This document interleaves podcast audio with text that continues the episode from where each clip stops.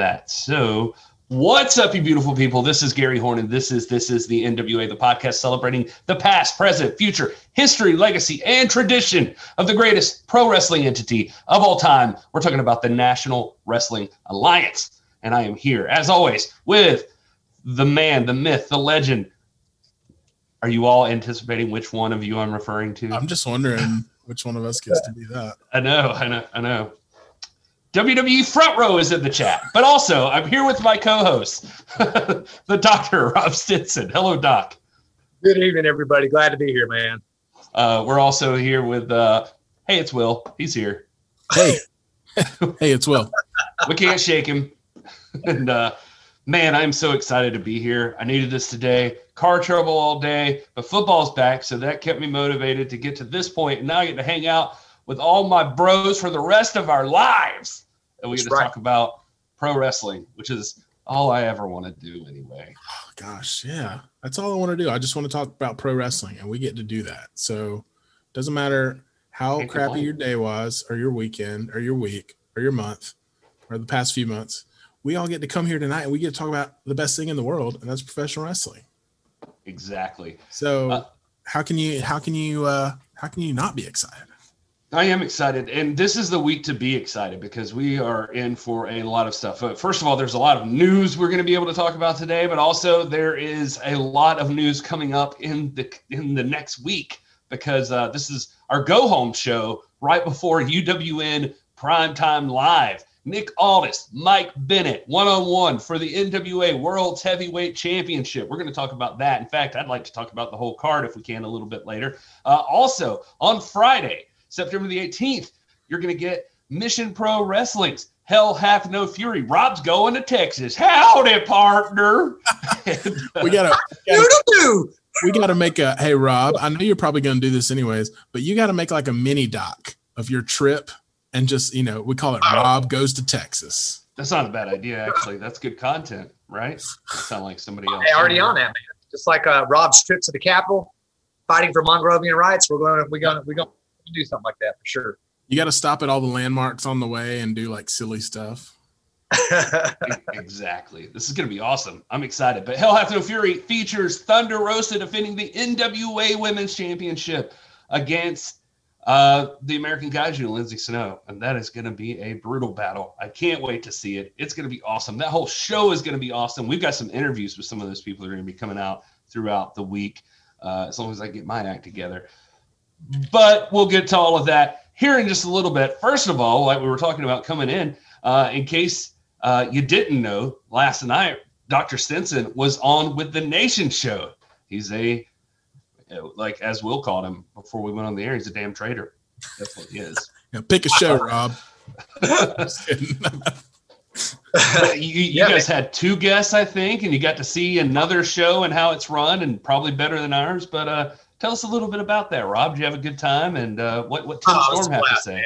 They're great guys. They're they're kindred spirits over there at the, at the Nation Show. Joe uh, Lobin and uh, Hijacker Mike, my boy, Oakland A's fan, man. Also respects the Braves, uh, and of course, uh, front row uh, uh, was in the house, and it felt like uh, felt like uh, being at home there. They do a great job, man. It's a, it's a different kind of uh, format production. You know, they've got a different vibe, but it's good. Um, and um, you know, I, I, I, encourage everybody to go like, follow, subscribe to them, and, and watch their stuff because they're doing a good work over there. Um, we had Sledge from Ring of Honor, who was gave us a really fantastic interview. A lot of you guys might not be familiar with Sledge, but he's one of those guys that uh, I think we described him as uh, if you took Jax Dane and Tom Latimer and those two met and had a love child, not that they would, but if they did, you would get Sledge or, or someone. I mean, this is a monstrous guy, great body, great, just intelligent guy. Um, looks good, good, can cut the heck of a promo. Um, and he is, you know, he's still training. He's been training since quarantine out there in in uh, in uh, California. And uh, man, he, he's he, the sky's the limit for this guy. He gave us some insight on where he expects to be. We talked a lot about cross promotion, uh, his estimation about uh, about um, you know the direction of the NWA and all that. He did speak a lot about uh, uh, um, addiction and uh, gave special acknowledgement to Tom Latimer and to Mike Bennett uh, ahead of the show uh, about their bravery and coming out and what a role model both of those gentlemen have been to him in his career. So it, it was just a great talk. And then, of course, we had the the the inestimable, incomparable Tim Storm, former NWA World Champion, one of the greats, uh, one of uh, Will's top five ever. You know, as far as NWA personalities go, maybe number one. Um, and uh, you know, I we, we gave him some questions, man. I mean, we we we pull no punches. We asked about what where, where he felt he fit in the title picture. We asked him to pick a winner. Uh, we just we, we had a great great talk, man. And uh, I would encourage you guys. I don't want to spoil it all here. That's up on YouTube at uh, the the Nation Show, and uh, just follow him on YouTube, and you can go back and listen to the whole uh, interview with both Sledge and uh, Tim Storm, and you know the guys in the Nation Show team. They're hanging out and talking, kind of like what we do. So great experience. Sorry, I muted myself on accident. Hello, I'm back. Um, well, Rob, I'm happy that you had a good time with uh, the Nation Show. Um, you know, we'll have to talk about your contract and everything, and just make sure you know. Uh, yeah, Rob, you're not allowed to do third party stuff. We forgot to put that out. Um, so we'll we'll talk about it offline yeah, probably best. Not unlike most companies, you just got to be used to it. This is. I want to say, kind of along the lines, though, that, that uh, to conclude the show after Tim's Storm went off, um, front row led an excellent discussion, more of a more of a panel discussion, something like what we might do in this show, on uh, on the nature of cooperation between uh, not necessarily wrestling promotions, but that too, but cooperation among voices in the industry and people that are supporting it and and people being positive. And he singled out, he singled our show out in the Nation show in particular for being among those. And of course, RJ was out there in the chat too last night supporting that. And he's one that's uh, of, of like mind and is always uh, working to elevate the NWA. And uh, front row repeated the, the refrain that was said years ago by someone other than J Cal, but J Cal recently made it famous by saying that, uh, you know, uh, rising tides raise all ships. And uh, so Front Row laid, a, laid it out last night and led an excellent discussion on that. So props to him while I'm thinking about it.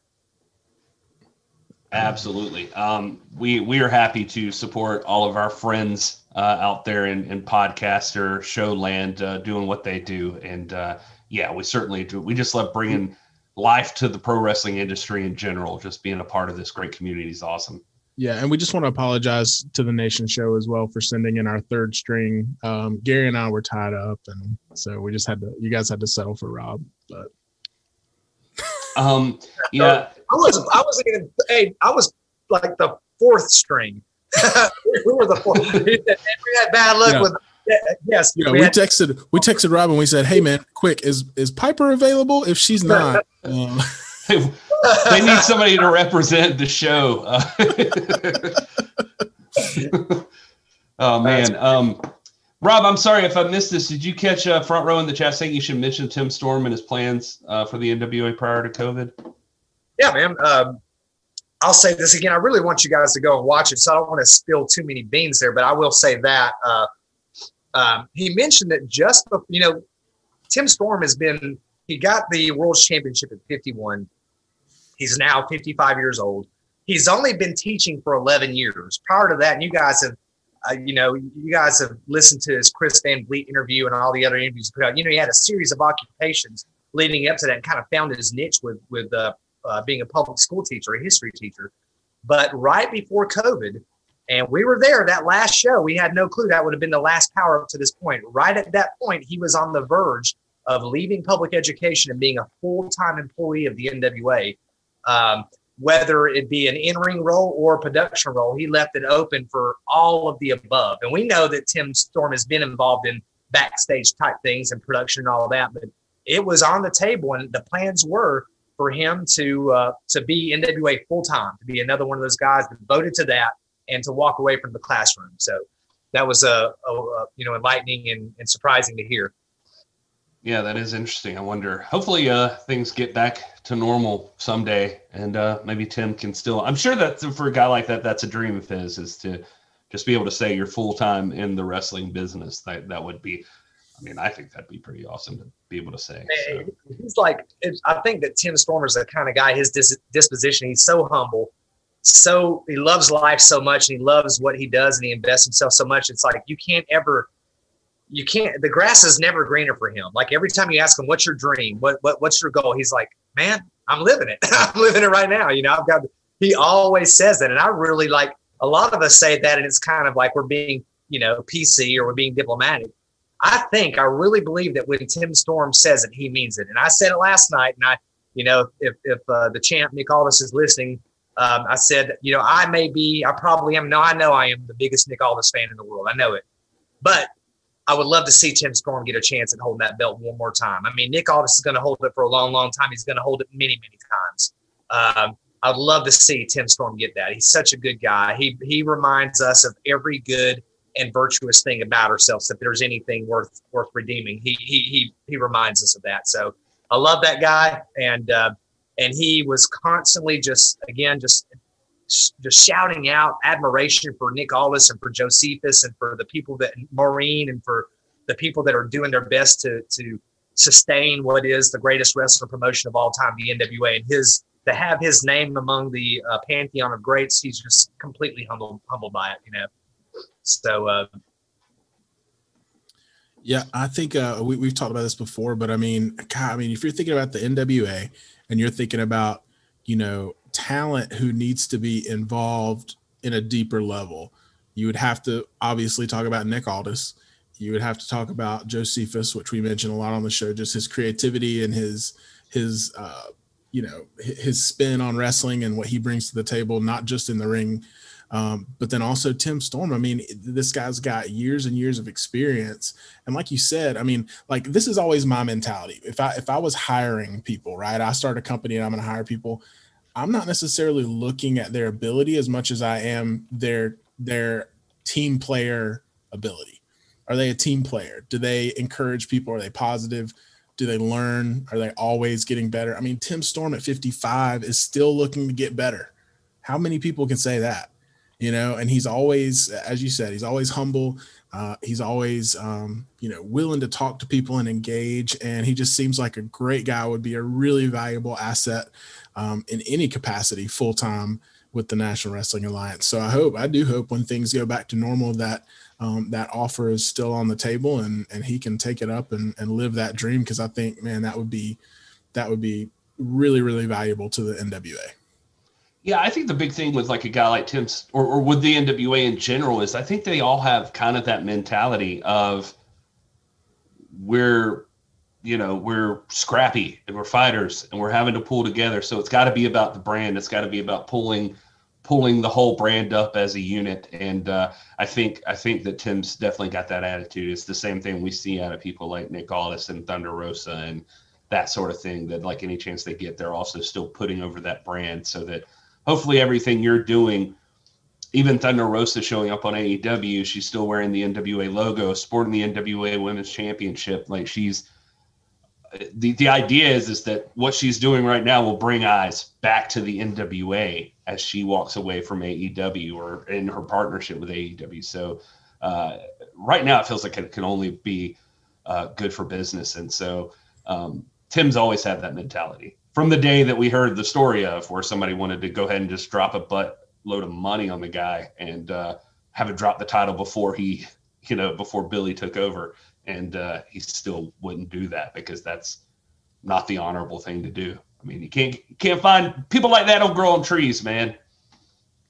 Speaking of the honorable thing to do, by the way, um, and AEW and Thunder Rosa and and all of that jazz, uh, it is worth mentioning that um, uh, our our own friend in the uh, chat, since we're just since we're here, we're starting off early, just like referring to things like the Nation Show and that sort of thing, just referring to the hashtag NWA fam.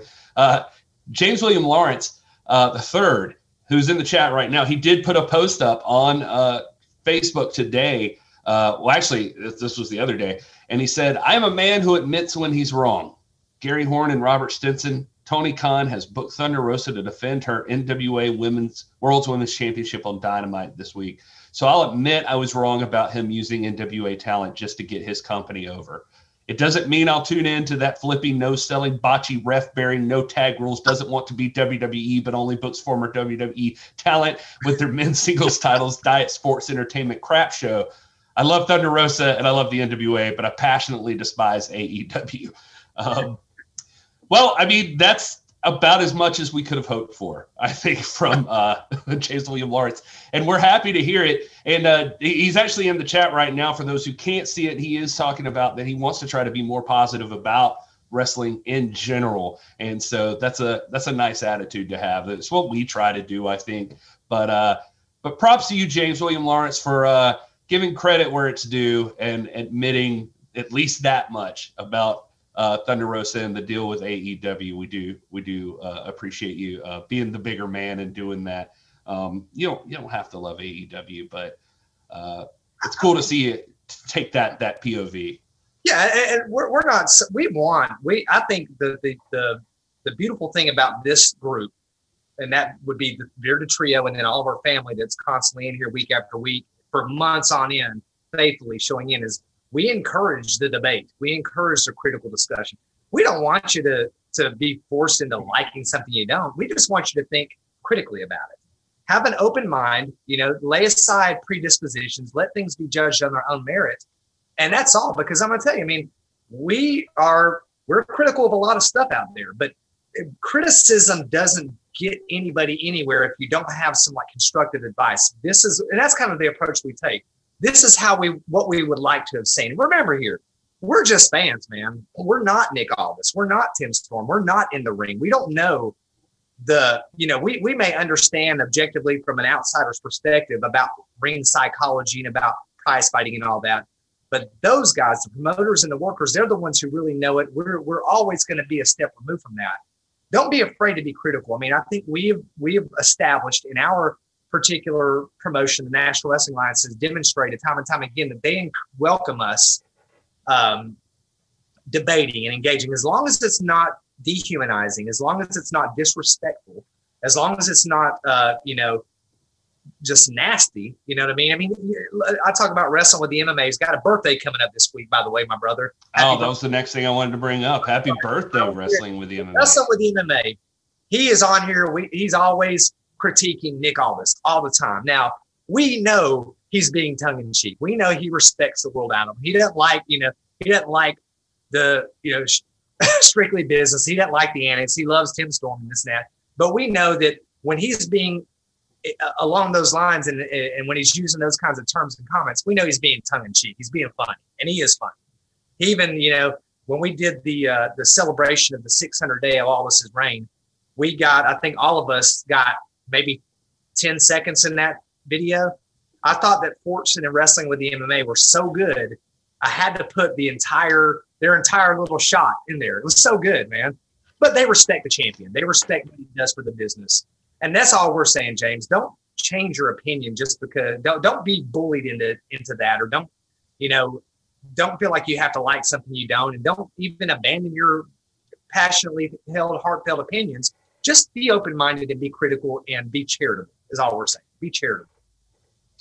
Well, as as someone who uh, frequently uh, has a different opinion than Rob here, um, I will say and reiterate. We've probably said this before, but you know the cool thing about this show, and one of the reasons why we wanted to do this, there's so much uh, toxicity out there on Twitter, right? There's so much there's so many people that ascribe like this personal identity to like their wrestling opinions and we want to come on here and say hey yeah we can debate whatever we want but it doesn't have to get personal you know? And that's one of the things i will commend you james. Every week you've come in here and you've been very vocal about your opinion of, of aew and things like that but you've never once said anything to make any of us or anyone in the chat feel attacked, if that makes sense. Uh, you know, because you can go on Twitter and you can see plenty of personal attacks. People say, "Oh, you like AEW? Well, you you must have a brain issue. You know, like you must be stupid and, and all this kind of stuff." And like,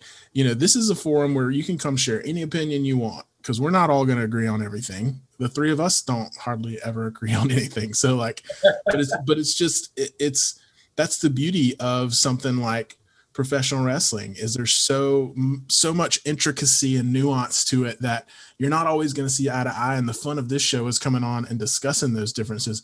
And yeah we just try to do it with a little bit of an open mind and and at the end of the day with a positivity of hey despite all this we just love pro wrestling.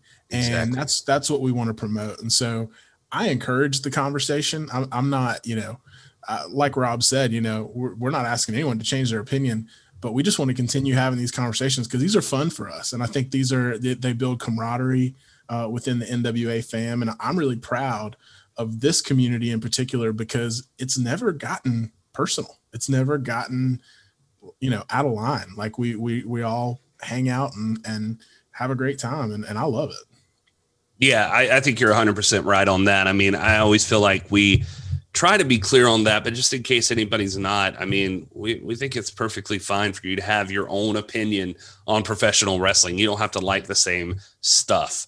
Um, and uh, and and yeah, like Will said, I don't feel like it's ever gotten personal like that. There's just no reason. I mean, it, the world's a boring place if we all dig the exact same stuff. And and and James and I have had that exact conversation off air. You know that he's like, we both want to make sure we're not like attacking each other or something like that. And you know, that's fine, man.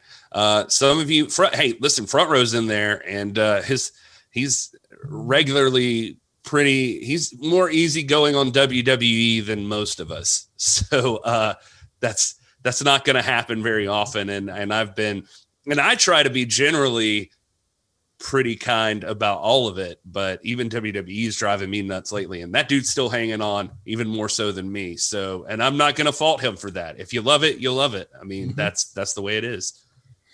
Yeah. And I mean, that's, I, I love that. I love that there's, there's room for all opinions here in the NWA fam and on this show. And, um, that we can have those discussions. Cause let's, let's just admit, man, it would be super boring if we were all just like clones of each other and we had the same opinions about everything. Like, what would we even talk about? And so, I mean, for me, it makes it interesting. It makes it fun. I uh, I just realized I was uh, going to mention earlier when uh, Front Row and Rob were talking about the Nation show this past week. I did step in for a minute and here they were talking about Nita Strauss. Will, do you listen to Alice Cooper? Mm-mm, no. Oh man, his guitarist. You just Google Nita Strauss and uh, it's gorgeous. Anyway, I saw Alice Cooper not too long ago, and I just she's fantastic. Just if she, I if my face could turn into the hard eyes emoji, it she's, would. She's the one that um was involved in Shinsuke's entrance, right? Or that is correct. Okay. Yes. Yeah. So I know yeah. that much. Uh yeah. So anyway, Nita Strauss, everybody check her out. All right. Rob's back, so be good. no, nobody knew Rob left.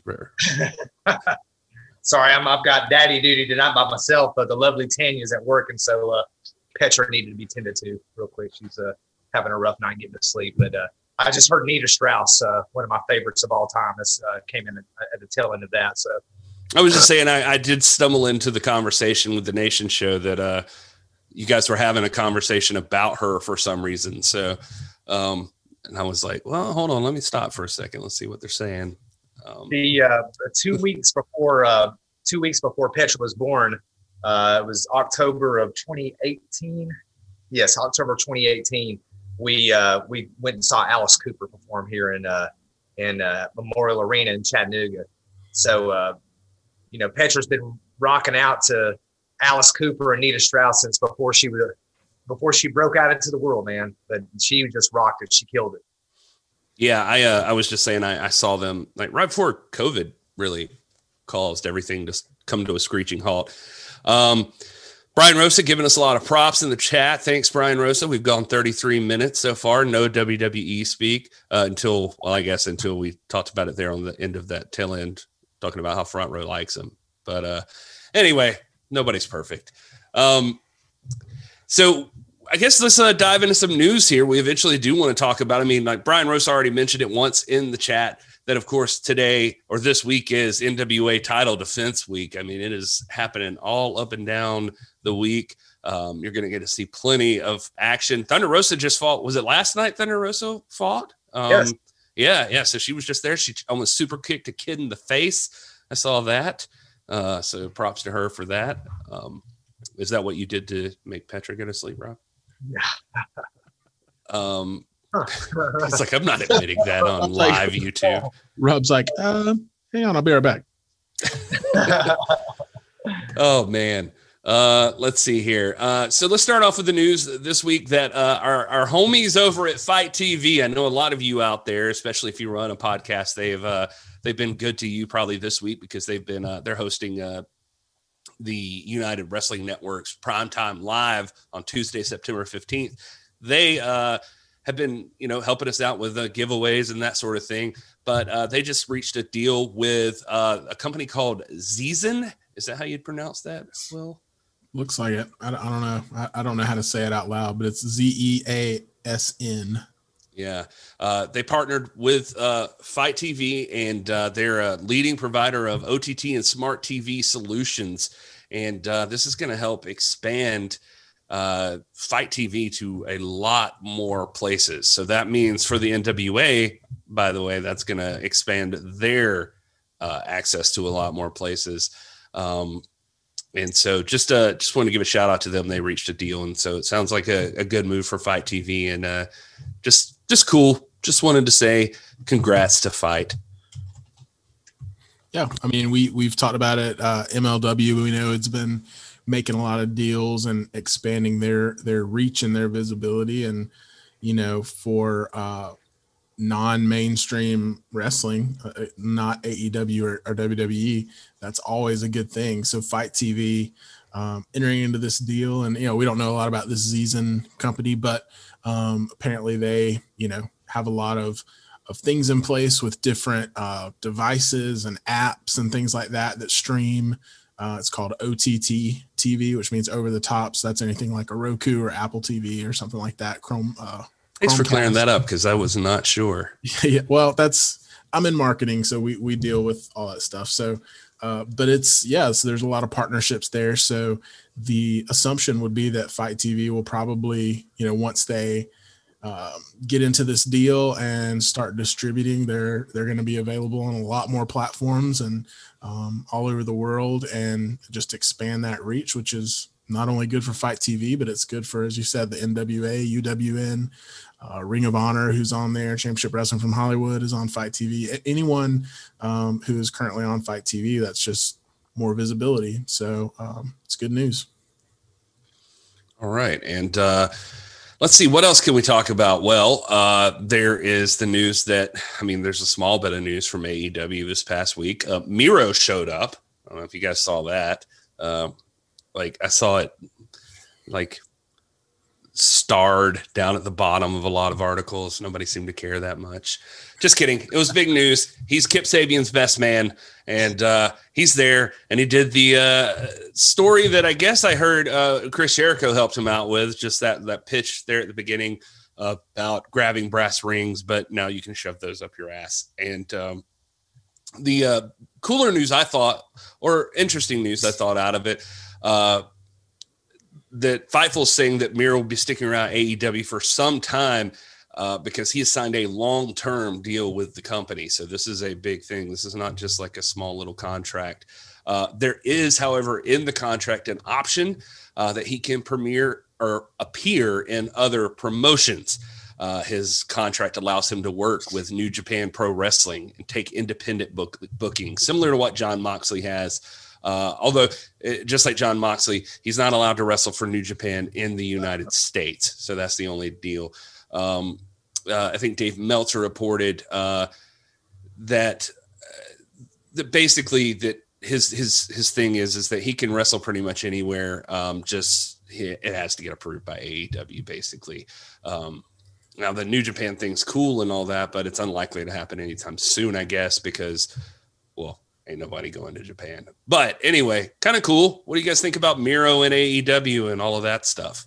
That's big, man. I I love I love that at all appearances it's a longer term deal, which means that they are uh, probably going to have big plans for him long term, um, which means that, man, I mean, you know, we might get to see him with a world title at some point. You know, something we we thought we'd see at some point in in WWE, but never did. Um, so I, I think it's great. I love you know, again, we, we talk about the cooperation and the things like that, and not to harp on AEW, but this is another example of where it, it does seem like they are at the forefront of not being as selfish as they could be um, with the money that they have and the contracts that they have, and saying, you know, they want a long term deal with with Miro and and are gonna, you know, put him in, in a position to actually get over and not be mocked by the leadership like he was in WWE.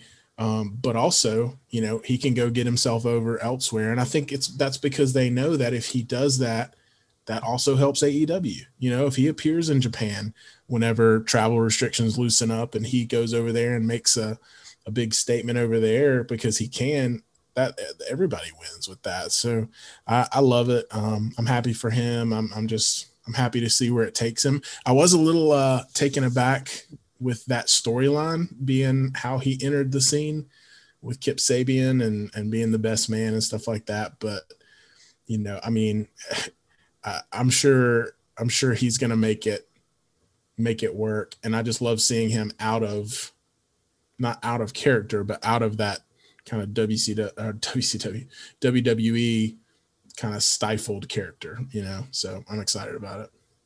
Man, when I when I saw that, I was like, I know James Lawrence is uh is just like biting his tongue right now when he saw it. He's like, this has got to be driving his nuts. Cause like you're saying, like to be debuted as uh, Sabian's best man is, you know, where are they going with this? I mean, we're talking about a guy who I think as early as 2015 was like in the PWI top, PWI 500 top 10. He is a three-time U.S. champion. I mean, he is uh, been voted most improved and most underrated. He's one that is he's one of the, he's like Cesaro. He's one of the perennially misused guys who everybody thinks is going to be big, big stature, a list type talent, and he is a list type talent. So I think it's good for AEW. I hope they uh, do them right, and uh, and who knows where they're going with this. Uh, I'm like you. I'm kind of like, uh, it's weird the Sabian best man thing. I don't know. I would rather have seen him come in and like uh, challenge Lance Archer or something like that, or or uh, or challenge for that uh, that TNT title or something, you know, make a bigger splash. But hey, he's there. We kind of thought it was going to happen, and lo and behold, it did. You know what's funny about that though is like we say that, but if that had happened, there would be people criticizing, maybe even us saying, "Oh, he just showed up out of nowhere, and because he's an ex WWE guy, he gets a title shot or, or something like that." So you know, we say that, but at the same time, I kind of like it because they're gonna they're going to slow burn his build. You know what I mean? If he eventually gets to that that title spot and and I mean, I think it elevates what they're trying to do with Kip Sabian and Penelope Ford. I think that's a, an asset to them, um, and I think that's a smart strategic move on AEW's part. Let's let's bring some shine to that because they really do believe in in Kip and Penelope, and uh, I do too. I think they're fantastic, and I think that they're underappreciated, and so maybe this can kind of give the rub to them and enhance that storyline a little bit. Now you hold on right there, Will. oh no, here we go. In prize fighting, when the WBC champion shows up at the IBF champions match, you don't need an introduction. Everybody knows who Rusev is. I think the only thing that's going to elevate Penelope Ford at this point is to get away from the whole kissing, locking tongues with Sabian, who I like. I like Sabian, Quit locking tongues with him all the time. Wrestle Thunder Rosa, wrestle Hikaru Shida, show the world what you got. You know, do that. That's what's going to elevate Penelope Ford. Rusev walks in, the world knows him. You know, we all know him. We're intelligent fans. I think he walks in and he needs to challenge Lance Archer or or uh, uh, uh, Brody uh, Brodie Lee. All right. Well, uh, John Farmer does point out in the chat that Miro and Lana both names have only four letters. I'm kind of like RD Stinson four on oh. Twitter. All right. Uh. I see what's going on here. Four steps ahead, baby. Four steps ahead. If anybody was worried, James Lawrence did jump in with he is happy for Rusev slash Miro, but I think AEW botched his entrance. You can't ask for a calmer retort than that from James Lawrence. That is I I want to know I want to know how many replies were typed out that he deleted before landing on that. How many revisions that took? But I'm proud oh, of you. See the little dots, the little dots, like uh, uh, you know, like when you're thinking and it stops. Because you know, James Lawrence was over here like this, like Guys, did you see uh, Marty Jannetty's now claiming that the story about him murdering a guy who tried to sexually molest him when he was a teenager was a work uh, to get attention and nothing more. Gosh, um, if I had a dime for every every wrestling storyline that was I murdered a guy. I'm sorry. I'm not trying to. I'm. I am absolutely not trying to make light of any of that. I just that transition is what got me, Gary, because we were already kind of, and then you just went right into that. So that was yeah. the next thing I had written down. So there we go. And Rob got abnormally silent about it, like I had offended him that I brought up the Marty Jannetty story. So it worried me. No, I was, I was, noticing that the lovely Tanya Tanya uh, Fields, formerly Tanya Fields, Tanya Stinson is in the chat. oh, doesn't often have an opportunity to make it. So she's just saying, Hey, baby, I wanted to make sure that you understand she wasn't talking to either you, Gary, or you, Will. She's talking to the doc. well, yeah, that's your opinion. It's not what my text messages say. no, I, I, uh, Eddie. I, if it's a work, it's another thing that's in poor taste, man. Yeah, you ought not to be working and using uh, uh, molestation as a as an object. I mean, David Marquez might come on here and say, um, say I, uh, you know, everything's fair game when it comes to wrestling. I don't, you know, I respectfully, Mark, I mean, who am I to disagree with him? But I respectfully disagree. I think there's certain things that you shouldn't. If it's a work, don't use it, man. Don't use that fuel something like that. The the those are things that are too hurtful, too uh, too damaging, too real uh, to joke about or to or to uh, play around with. So that's I guess that's where I was coming from. Yeah, I think in the story that he told, it was going to be that he had actually, uh, like, he would be going up against his friend who was a correctional officer or something. The thing, the thing that's most garbage about all of that, I mean, Marty, if you're listening, I, I apologize. It's just what makes it harder to believe is that you're not currently booked anywhere. So, like, what show is this for? And what show is going to put that on? Like that storyline, like what Will was kind of joking about there is like what what angle? I mean, Katie Vick always comes to mind, so there's always that story. You saying, Gary? You saying he did it? Uh, I'm just saying. I don't know. I'm just I'm just saying. I'm saying maybe he he says a lot of things. Is maybe what he does. So that's uh there's that. Uh, Gerald Brisco received a phone call from Vince McMahon on September 9th, letting him know that he would not be brought back to the company after a storied 36 years. That's uh, courtesy of Dave Meltzer out of The Observer. Uh, Brisco, who turned 74 on 9 19, had been furloughed in April and was one of as many as 70 people let go this past week in decisions made largely regarding not bringing back those furloughed at the time. Uh, categories hit the hardest were live event producers, production managers, and those who worked in other aspects of live events, merchandise, and travel. Uh, a number of producers were furloughed and then let go. Lance Storm had already been officially let go after being furloughed due to issues in being able to get back into the U.S. Uh, Mike Rotunda and Sarah Stock were also let go. Uh, there uh, it says as a general rule the company seems to have kept the younger producers and let the older ones go. Uh, and uh, it's just the cuts were most part and were in most part inevitable with the belief that the wrestling business as it was in february is not going back as far as live events are concerned. Uh, live events were no longer profitable plus the travel and fatigue and physical pounding of them led to high injury rates. Uh, and so this is uh it slows down progress is basically some of the stuff Meltzer get in, gets into as far as like younger talent and having the chance to train with other people. But it sounds like WWE is, is intending on backing off of live events no matter what once everything gets rolling again. So, which makes sense, I guess. But uh, since AEW doesn't even really mess with that that much. Uh, but any thoughts there, fellas? I mean, I hate it for Gerald Brisco. I mean, he's a he's a legend, um, and and you hate news like that and the fact that he gets the headlines. And this this may be a little surprising. I mean, I've been highly critical, obviously, of the WWE in in letting all those people go. Um, but I mean, and and this may shock Rob, but from a business standpoint, I, I can understand it. I mean, if they're going to cut down on live shows, they don't need all the personnel that run live shows, right? So it's unfortunate, and uh, you know, obviously, I hope all those people uh, find gigs elsewhere. But um, you know, it's kind of one of those things that hate to see Brisco's name in that bunch, but it, it does make sense. Yeah. yeah. Um, uh, sorry, Rob. Uh, you go ahead. No, go ahead, bro. Go ahead. Well, I was going to say one of the names we're going to keep seeing pop up here as we start to progress into talking about outside news is there was a big hire of uh, the new president in WWE, uh, Nick Khan, not to be confused with Tony Khan. Um, the uh, some of Meltzer's reporting was basically saying there's a lot of bitterness from uh, uh, some of the talent from feeling very strung along uh, that that he had been told that people kept being told they'd be brought back, uh, and then the date kept being pushed back another month, another month.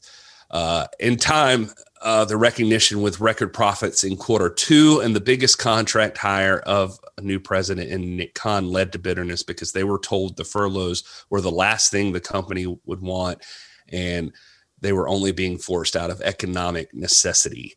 Uh, this with the continued delays, many had started looking many had started looking elsewhere, no longer being convinced they were going to be brought back. But it's a tough economic market right now.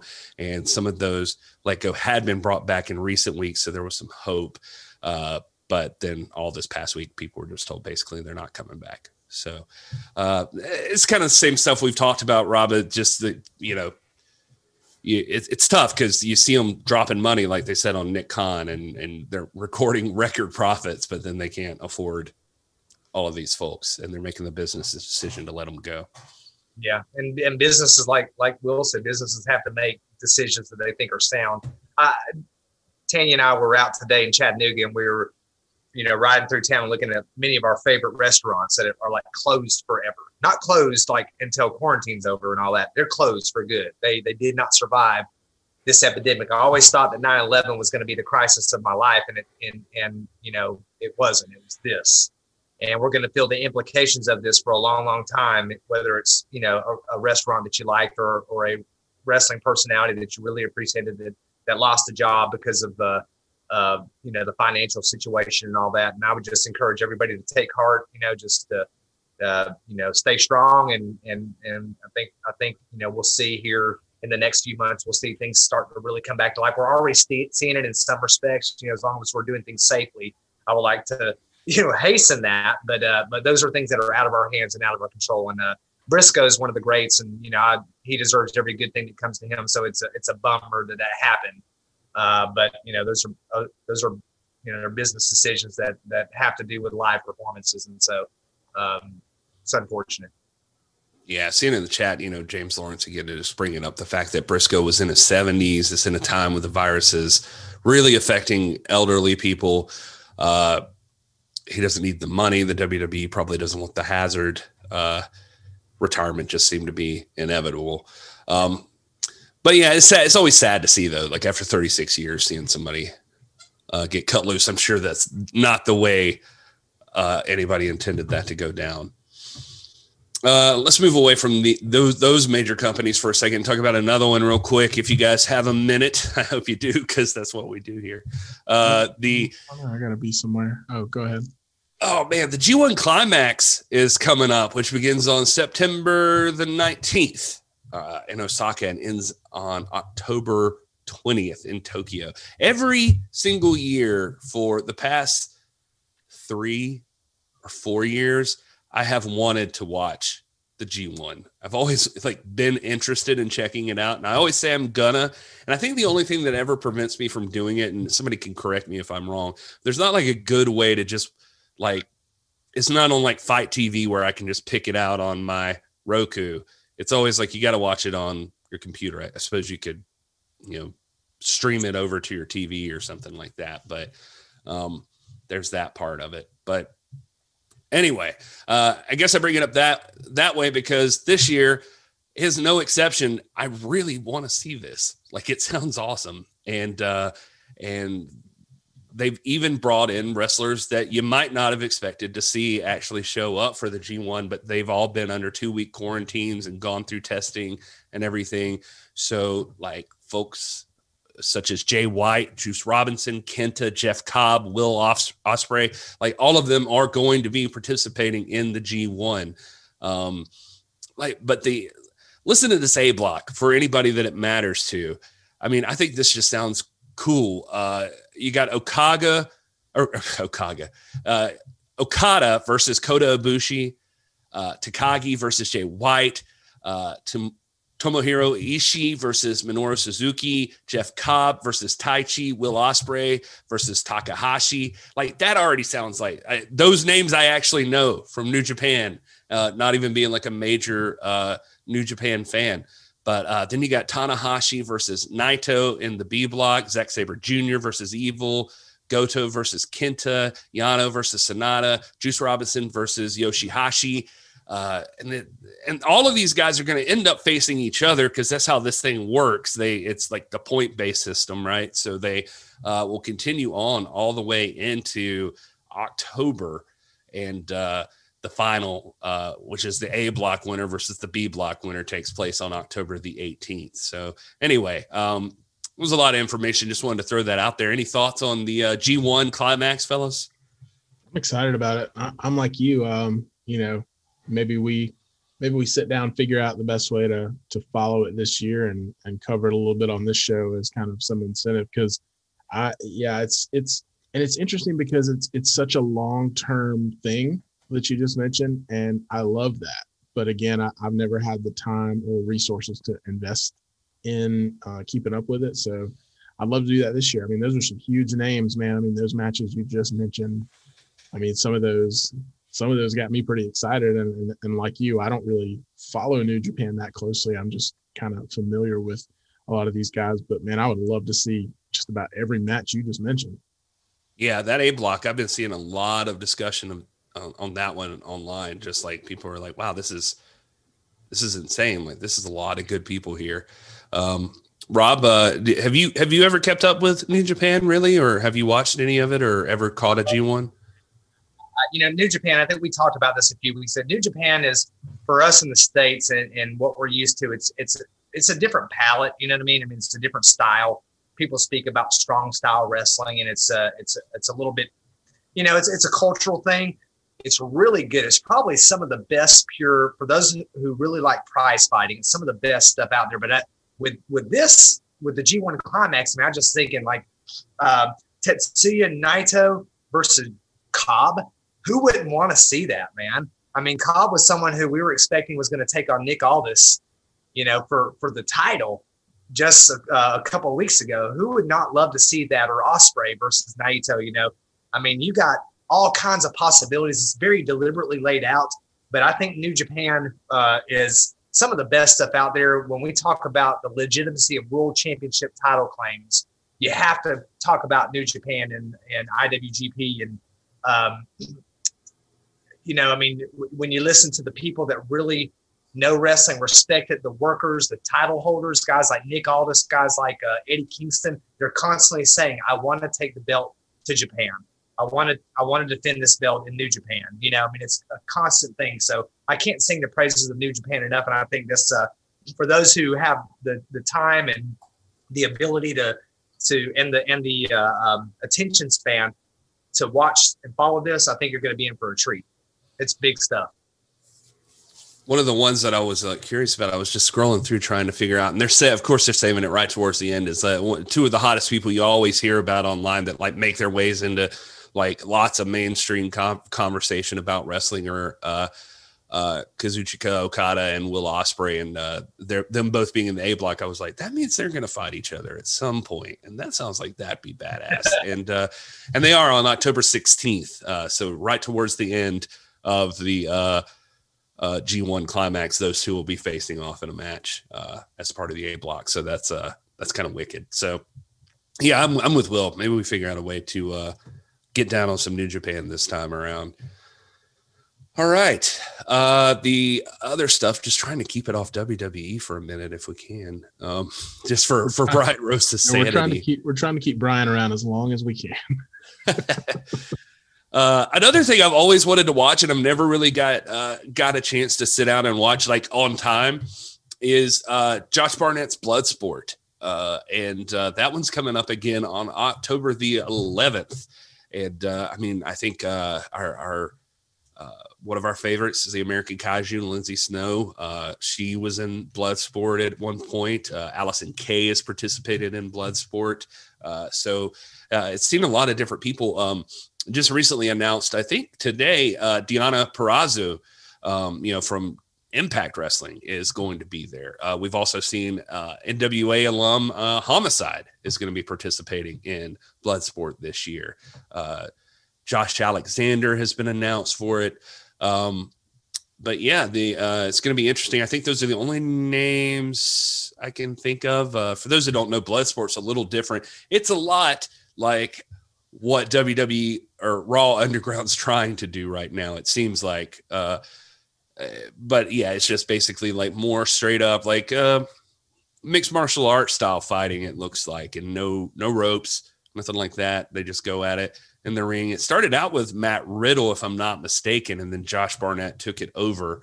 Uh, they switched the names. GCW is uh, is the uh, actual promotion that puts it on. Uh, but yeah, October the 11th, 8 p.m. Marion County Fairgrounds in Indianapolis, Indiana. This will be on FITE TV, of course, so uh, you'll be able to watch it. And uh, it says it's going to have seven to ten matches in a wrestling ring, no ropes, no turnbuckles, just just fighting. So, uh, have you guys ever seen Bloodsport? I haven't. I've heard about it. Um, kind of like you, I, I I never kept up with it in time. Um, but yeah, it's interesting. I, am a huge Deonna Purrazzo fan, so uh, that that name really pulls me in and makes me a little more interested this year. Yeah, I'm not. I'm not. I'm not very familiar with it. Um, I just anything that's associated with Lindsay Snow, I think it's got to be good. so, you know, so I've got to educate myself, and and uh, but you know, we'll see. Rob, lately, I mean, you, you always seem like a huge Thunder Rosa fan and a huge Nick Aldis fan, and here lately, you have been real wishy washy. You've uh, they've got some big matches coming up, and I don't know whether it be uh, your odd support of Lindsay Snow or your uh, feeling something towards Mike Bennett, you're uh, suddenly appearing on the Nation show instead of where you belong. Uh, it's just, it's weird. Your allegiances are to be questioned, it feels like. Well, let, I know that we're handing out prime time live and Mission Pro match predictions tonight. I know we're going to be doing that, but let me go ahead and just precipitate all this like this discontent you're trying to spread by saying that at the end of this week, Nick Aldis will still be the champion and Thunder Rosa will still be the champion. Bank on it. I'm just saying Mike Bennett and Lindsay Snow are freaking phenomenal challengers. And, you know, nothing's impossible when you throw names like that into it. I'm just saying. I mean, they, their, their names are on the marquee. They're wrestling in the best promotions. If those weren't the best promotions, their names wouldn't be there. So, in a business like in a sport like professional wrestling, anything can happen. Is it outside the realm of possibility that Lindsay Snow could win that belt or that uh, that Mike Bennett could? No, it's not outside the realm of possibility. But the money that I have, what little I have, I'm putting on my champions, Aldis and Thunder Rosa. Make no bones about it. I just really like these matches. I think they're important and uh, they're Super Bowls. Yeah, I mean, I'm just saying. I, I I'm not the only person question. Brian Rosa is back in the chat uh, saying that the shed was moved further out tonight. Oh. at least I got a shed, man. I mean, it's it's it's an outside show, so at least I'm getting some some cover. At least he's not just putting me in a, you know, behind some curtains, you know, out there in the middle of the heat. Uh, oh man, clickbait Gary strikes again. well, while we're on the subject, let's jump on. Let's jump on Hell Hath No Fury because I'm worried that some of you watching right now, and while we're while we're peeking at our audience, we got to let you know about Hell Hath No Fury uh, from Mission Pro Wrestling. This thing is taking place. It's coming up this week, Friday, September 18th. It is uh, starting at 7 p.m. No, 7:30 p.m. is bell time. It is available on the Title Match Network. I heard they were re- releasing some extra tickets for it.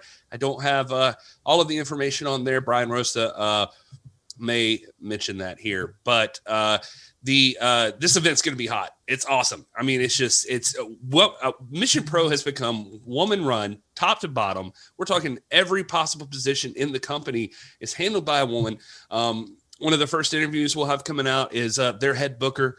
Uh, Robin Reed, uh, and she is a fantastic lady, and I can't wait for you guys to hear from her and just uh, her thoughts on on wrestling as just how it should be and what it means and just her desire to make people respect women's pro wrestling. And then you're going to get a, a, chance to, to see that happen this Friday. So obviously we'll get to UWN Primetime Live where we'll see the NWA uh, World's Heavyweight Championship defended. But please don't forget that on Friday, the NWA Women's Championship is defended. Uh, as Thunder Rosa takes on the American Kaiju, Lindsay Snow. I, you know, you can say what you will. I mean, Thunder Rosa just took on Sheena, and she's uh, taking on Serena Deeb. Thunder Rosa's taking on Allysin Kay, and so on and so forth. But to discount the American Kaiju Lindsay Snow, I mean, there's a part of me that wants to say this might be her toughest challenge to date. And I just don't, I don't want to discredit anybody else. I'm just saying, if you don't know Lindsay Snow, uh, if you've been sleeping on her, like you, you, you better wake up. And, and I guarantee you, Thunder Rosa is not going to be taking this challenge lightly. She is a badass. Am I right, Rob Stinson? I mean, it, this is no shade on Hikaru Shida. This is no shade on Ivelisse, who's got you know to take on Thunder Rosa on Wednesday. This is no shade on Kimberly. This is no shade on Penelope Ford. This is no shade on any of those guys or gals. Excuse me. It's just that I think Lindsay Snow is uniquely fitted and matched and similar to uh, Thunder Rosa. I think their their their styles are similar, their looks are similar, uh, their grit is similar. They're both freaking ring savvy. They're both very edgy. They're both badasses. So um, I think that this is like the best possible matchup that you that, that's out there. So uh, you know, Lindsay Snow is someone that uh, in a year from now she's going to be a household name like Thunder Rosa already is. So uh, and this again, no discredit to anybody else because Hikaru Shida is phenomenal. She's phenomenal. But I think I think Lindsay Snow is the better matchup. I just honestly do. I mean, if you look at her, go back on YouTube. There's plenty of stuff out there. Brian Rosa is in the chat. He can comment on this too. This is going to be Thunder Rosa's best match so far this year.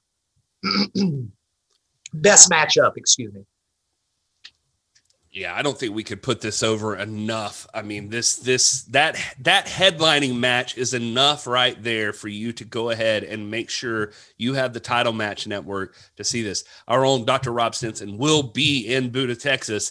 They're live in a shed out in the parking lot, maybe in a different parking lot based on the way things are going thus far. But his wife, the lovely Tanya Stinson, will be there front row, and uh, it'll be good to see her uh, participating. Um, all right, and then uh, also don't forget in that event, besides just that awesome main event, you've got Vert Vixen and Jenna Lynn versus Promise Braxton and Killa Kate. You've got Roxy versus Jenna Van Muscles. You've got Alex Gracia versus Avery Taylor. Maddie Rinkowski takes on Red Velvet, who you've probably seen on AEW here recently. Elayna Black versus Rachel Rose. These are two up and comers I think you got to keep your eyes on. And uh, La Rosa Negra uh, is taking on All Elite Wrestling's Big Swole. So a lot of names there. And if you want to know who's up and coming in women's wrestling, who you got to keep your eyes out for, this is how you're going to find out. You're going to tune into Mission Pro Wrestling's Hell Hath No Fury on Friday, September 18th on the Title Match Network. I've already signed up. I'm ready to go. Will, are you going to be watching Hell Hath No Fury? Absolutely. Of course. I'm stoked, man. Mm. I need one of you guys to send me your your uh, your login for that so I can get it on the shed out there. Probably got to buy your own, man. You got to buy your own, bro. That's how you support it, Rob. True. I'm surprised you don't just already like have it bought and your tickets bought and all of that. Like I just feel like you you would you would do that. Well, I'm probably uh, now that I'm being guilted into it, I'm probably going to, but um, I, just, I, guess I'll just have uh, Tanya t- take pics and, and text me the results. Yeah. Um, so for those asking, though, it's not uh, completely free to watch. Title Match Network does have like a monthly subscription price. I think the same price as the WWE Network, and this is better. So uh, Title Match Network, by the way, just to put them over for a second, I mean they feature a lot of stuff. Uh, there's uh, it's not it is obviously events like this. You can also see great women's wrestling there with like their Ladies Night Out series and uh, that sort of thing. But they also have like shoot interviews and just lots of independent wrestling on there. So it's uh, you, you definitely got to check that out. Uh, and uh, I'm learning in the chat that the shed will have no Wi-Fi. Rob, sorry to sorry. Oh, to uh, tell you. dang. Um, if you if you haven't seen, I wish that the NWA even in their Patreon, if they're just going to sit on it all day, they, they American Kaiju Lindsay Snow was in a Circle Squared match, and they just never put the damn thing out. So don't know what they're doing as far as that goes, but uh, there you have it. Make sure you check it out. We're going to be covering that thing in depth. I'm sure we'll have review shows. Maybe we can even get Rob on like late that night or something, and we can talk about it or something. Do like a recap show. Uh, it'll be a lot of fun. Rob, are you going to be available on Thursday for our, our new start time? I'll be flying in on Thursday. Uh, so what I'll try to do, I know you guys are going live on Thursday. Um, as soon as I touch ground and, and get my turn my airplane mode off, I'll try to come on. I'll probably be in a in a Uber or a Lyft vehicle, but I'll I'll come on and just uh, give you my status. Make sure you know I touch ground safely and then try to join in as best I can. But yeah, yeah, it's gonna be it's gonna be hit or miss. So we'll see. I hope to be be here Thursday night. All right. Well, yeah. Just, let's just say if you're not, don't bother coming back. Yeah, well, your contract's up after this week, anyways. So we'll we'll talk about. It. Ah, well, thank you guys for who, uh, all of you who are here. And if you haven't already, make sure you hit subscribe. Make sure you hit that like button. We do appreciate every single one of you for uh, hanging out here. Um, yeah, front row pointing out Lindsay Snow versus Rocky Radley in the Circle Squared match uh, is what it was. Uh, uh, and it was a great match. I remember seeing it right there live in person and uh, just immediately being sold on the American Kaiju. So, uh, gotta gotta definitely check that out. Um, all right, so uh, that I guess it's worth mentioning too, if it wasn't clear by that, that we are going to be starting to show back up live on Thursdays now, thanks to UWN Prime Time Live. So, uh, you know, those of you who are used to hanging out with us on Tuesdays, well, now you should be on FITE TV watching uh, that show instead. And it's a little late for us to go on afterwards. You all got you, you got to get your beauty sleep, and uh, so we don't want to interrupt that or our own. Um, I guess uh, if you want, we, we could go ahead and talk about UWN primetime live. You think now's a good time to go ahead and just dive into that thing? Good time as ever, man. Let's do it. Yeah, baby. Uh, let's see here. I had the card pulled up. This card is stacked too. I'm, I'm pretty excited about this one. Uh, for those who don't know, it's available on FITE TV.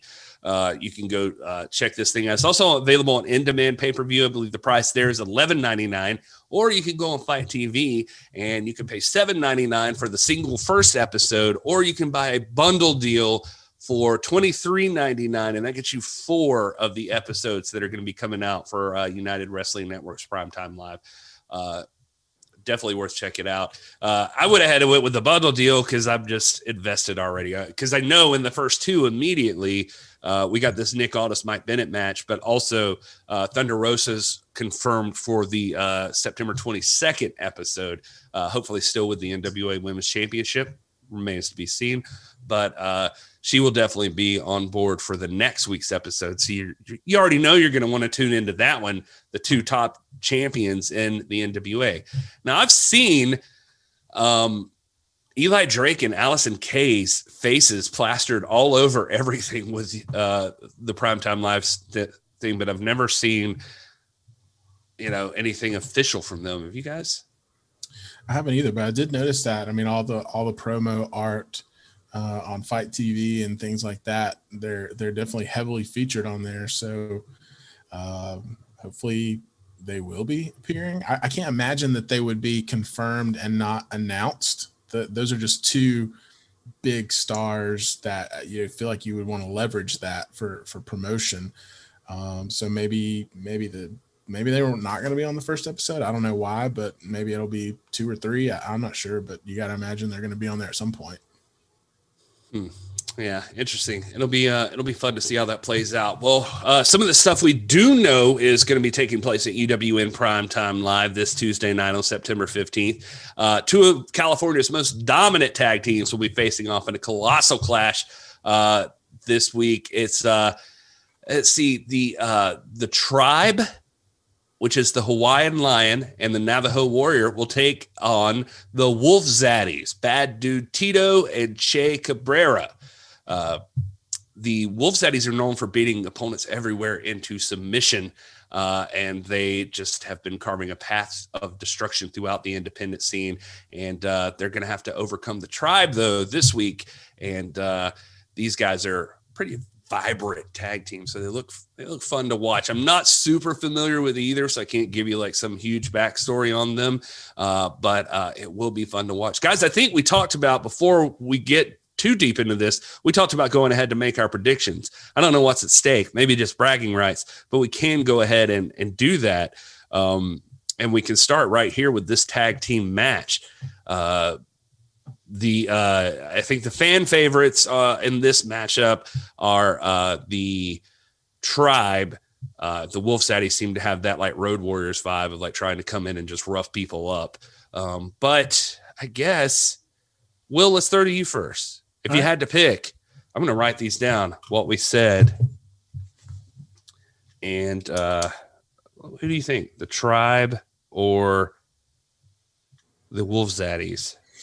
I'm going Wolf Zaddies. Uh, J Cal gave me a, a, nice brief history of the tribe, and I know those guys are uh, they're they're top notch and they're experienced and and can get the job done. But from what I've seen from the Wolf Zaddies, I, I think they're coming out with the win on this one. Yeah, Rob, what are you feeling? Uh, I agree with Will. The Wolves Wolf Zaddies got this uh, guaranteed.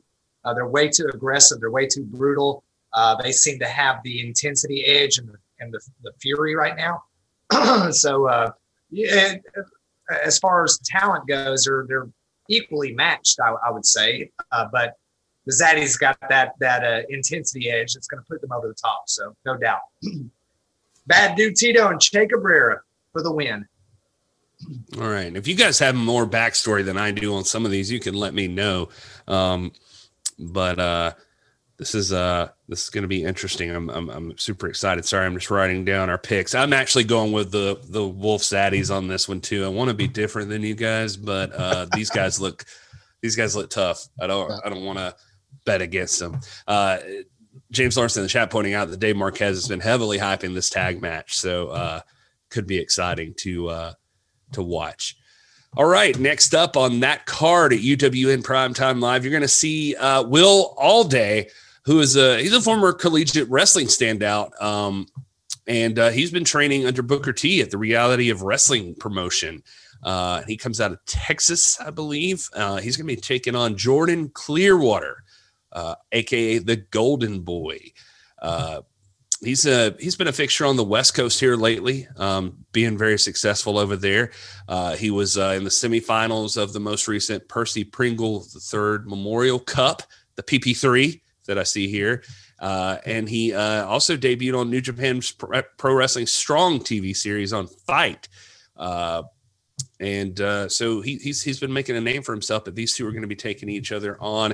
It's a they're they're billing it on over on the Primetime Live website as a uh, uh, Texas versus California that kind of thing. Um, but uh, let's get let's get some predictions on that. Rob, I'll throw it to you first this time. I'm going with uh, with Clearwater. Uh, Clearwater is trained by Karl Anderson, and uh, he's a Texas boy. You know, everything's uh, bigger and tougher out in Texas, and so uh, I'm going with Clearwater. Nice, Will. What are you thinking?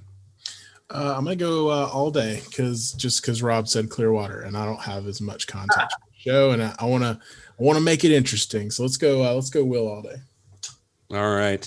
Well, now I feel like I have to choose between my two favorite. Yeah, pick which one. Who are you with? um, I think I'm. I think I'm leaning Will Allday in this one. I, I think that's that's where my uh, my instinct is taking me. So I'll throw myself over on Will's side for this one, and uh, we'll find out. Now we'll know. We both, we all three can't have perfect cards. Yep. You got to keep right. it interesting. and we'd love to know what you think. Show us in the comments, uh, show us in the chat, wherever you'd like to. Yeah, be sure to let us know. We can reference back here and we can find out who who had a perfect card picked out for this uh this event. Uh Brian Rosa already saying Will Allday on that one for him. Um let's see here. Uh next up we have Chris Dickinson. Uh he's making his debut over on the uh UWN scene and uh, he's taken on looks like Dickie Mayer. Uh, Chris Dickinson is uh, looking like he's pretty well known as being one of the most hard hitting and independent uh, pro wrestlers right now, uh, or hard hitting and in demand independent. That's what I meant to say. Pro wrestlers on the scene right now. Uh, he's been in AAA, Lucha Under, or I think was he on Lucha, Lucha Libre. I think just in general and Evolve and uh, Beyond Wrestling. Um, and he's going to try to make a name for himself by taking on Dickie Mayer, uh, who is trained by WWE star Brian Kendrick and uh, Jesse Hernandez. Uh, and he's been a fixture over in California as well. Uh, what's it going to be, fellas? Is Will Dickinson or, or will Chris Dickinson take on and defeat Dickie Mayer? Are we going to see an upset on their debut?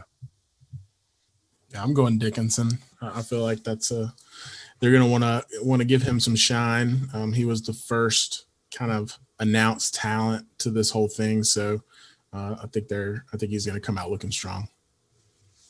Rob, you yeah, feeling the same? Uh, yeah, absolutely. I mean, this is a guy who was a mainstay in Jersey uh, Championship Wrestling, uh, Jersey All Pro Wrestling. Of course, I think the rule of the law. Um, this is a uh, one of the most respected independent wrestlers. He reminds me a lot of uh, of uh, Eddie Kingston. Um, uh, not not necessarily in style, but just the the journeyman life that he's led.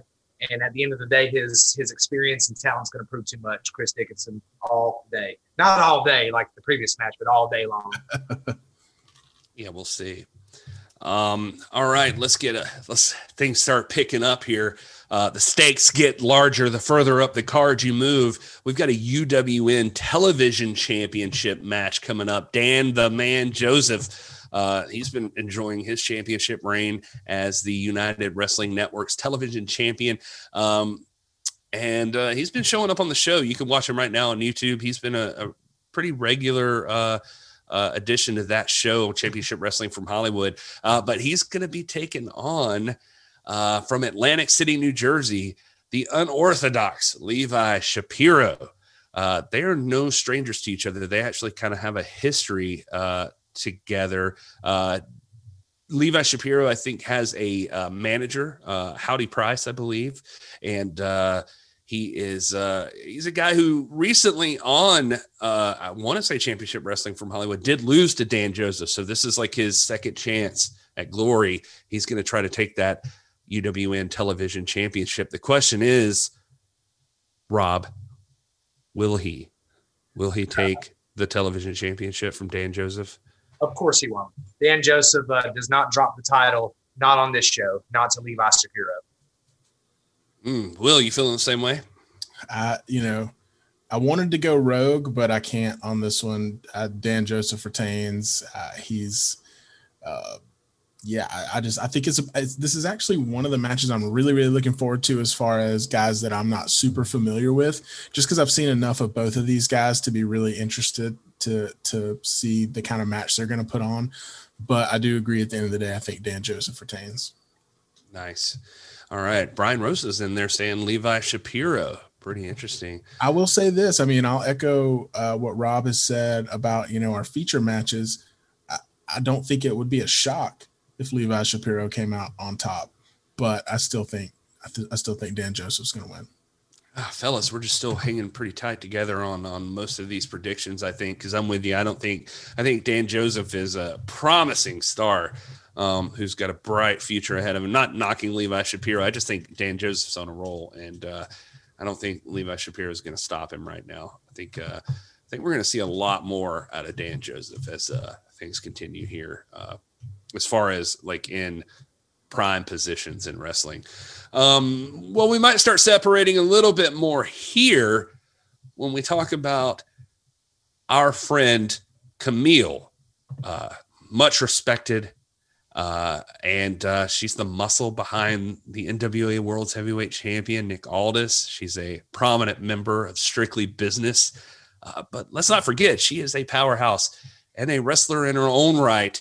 We've seen her be dominant uh, on an episode of NWA uh, Superpower, and uh, and she's going to be making history this week again when she becomes one of the first female competitors to enter the ring on the debut of UWN Primetime Live, and she's doing it against a veteran, a much respected Heather Monroe, who is uh, again a prominent California wrestler.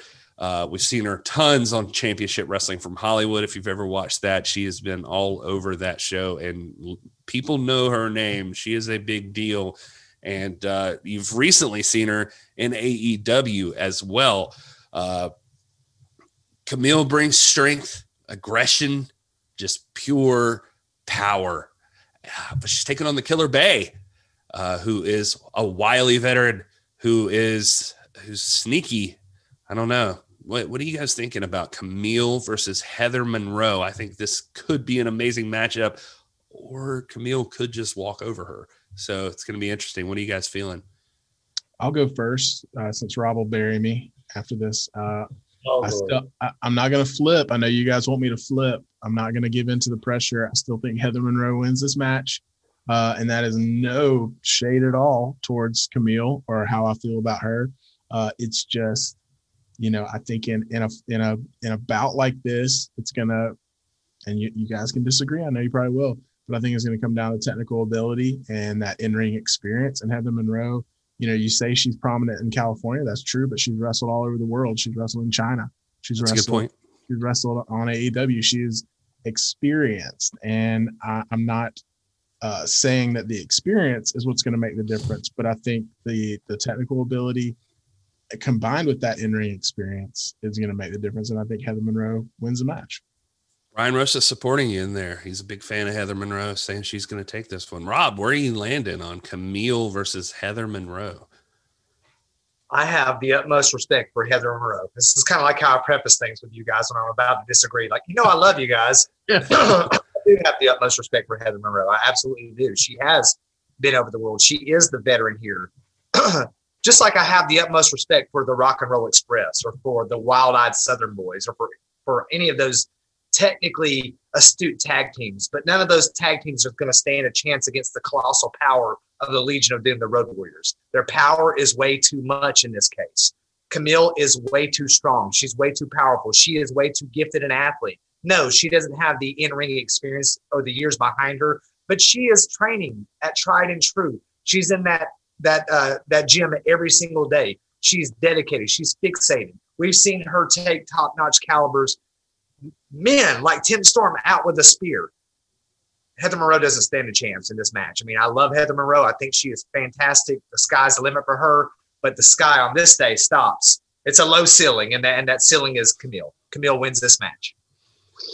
Well, will we finally get to separate here because I I too love some Heather Monroe. I think she is just wonderful. I get stars in my eyes every time I see her, and I feel like that um, I would also be blinded if I thought that she had a, a chance at all against Camille. I think Camille walks right over Heather Monroe. I'll give you a hint in my build up, and I, I just think I think that Heather puts up as much of a fight as we've ever seen Camille get, but I, I just think there's no chance. Camille is going to dominate her. She's not ready. She's not ready for what Camille's bringing to the table. So I'm going Camille. All right. Well, I guess we'll see. I guess we will on Tuesday, September 15th. Hope you guys are all watching it with us. FITE TV. Go check this thing out. But it's not over there. No, we've got we got a couple of more matches to talk about here. Uh, one of the cool parts about UWN Prime Time Live is it gives a much needed spotlight to a lot of people you might not have seen before. This is one of the things I talked about with Mission Pro Wrestling and Hell Hath No Fury. It's the same deal here. With UWN Primetime Live. And one of the things that it also can feature is talents from promotions you may never have heard of before. So, for instance, Championship Wrestling for Hollywood. Maybe that's not been your thing. Maybe it will be after Tuesday night. Another one, though, is West Coast Pro, which is an independent, uh, kind of a more local area uh, promotion. Um, but they do have a hell of a champion in Alexander Hammerstone. And he's going to be defending that championship uh, from West Coast Pro against EJ Sparks, who was just recently on uh, Primetime Live taking on Dan Joseph. Um, EJ Sparks, he's a high flyer. He's wild, man. He's he's all over the place. He's quick. He's agile. Hammerstone destroys people um, all across MLW, who most people probably know him through. Uh, he's been in Pro Wrestling Noah over the last year. Uh, he it's going to be David versus Goliath in this match. The strength and stamina of Alexander Hammerstone taking on the high flying antics of EJ Sparks. What what works here? Is it the power and finesse, or is it the aerial assault? You're going to find out on Tuesday, but I need to know, Will, what do you think? Uh, I think it's Hammerstone, uh, and and this is not to contradict my last prediction. Uh, I think he's got the experience. I mean, he's got gold right now in two different promotions. He is uh, not only is he is he is he tough, but he he brings it in the ring. And EJ Sparks, I, I am really impressed with him. I did see him for the first time on Championship Wrestling from Hollywood um, last week's show. I haven't gotten to watch this week's show yet. Uh, was thoroughly impressed with him. I just think, as you mentioned, that you know, in, in this particular instance of a David versus Goliath, um, I just don't see that that high flying style um, being able to to to overtake Alexander Hammerstone. Hammerstone. Robert, you feeling the same way about this one?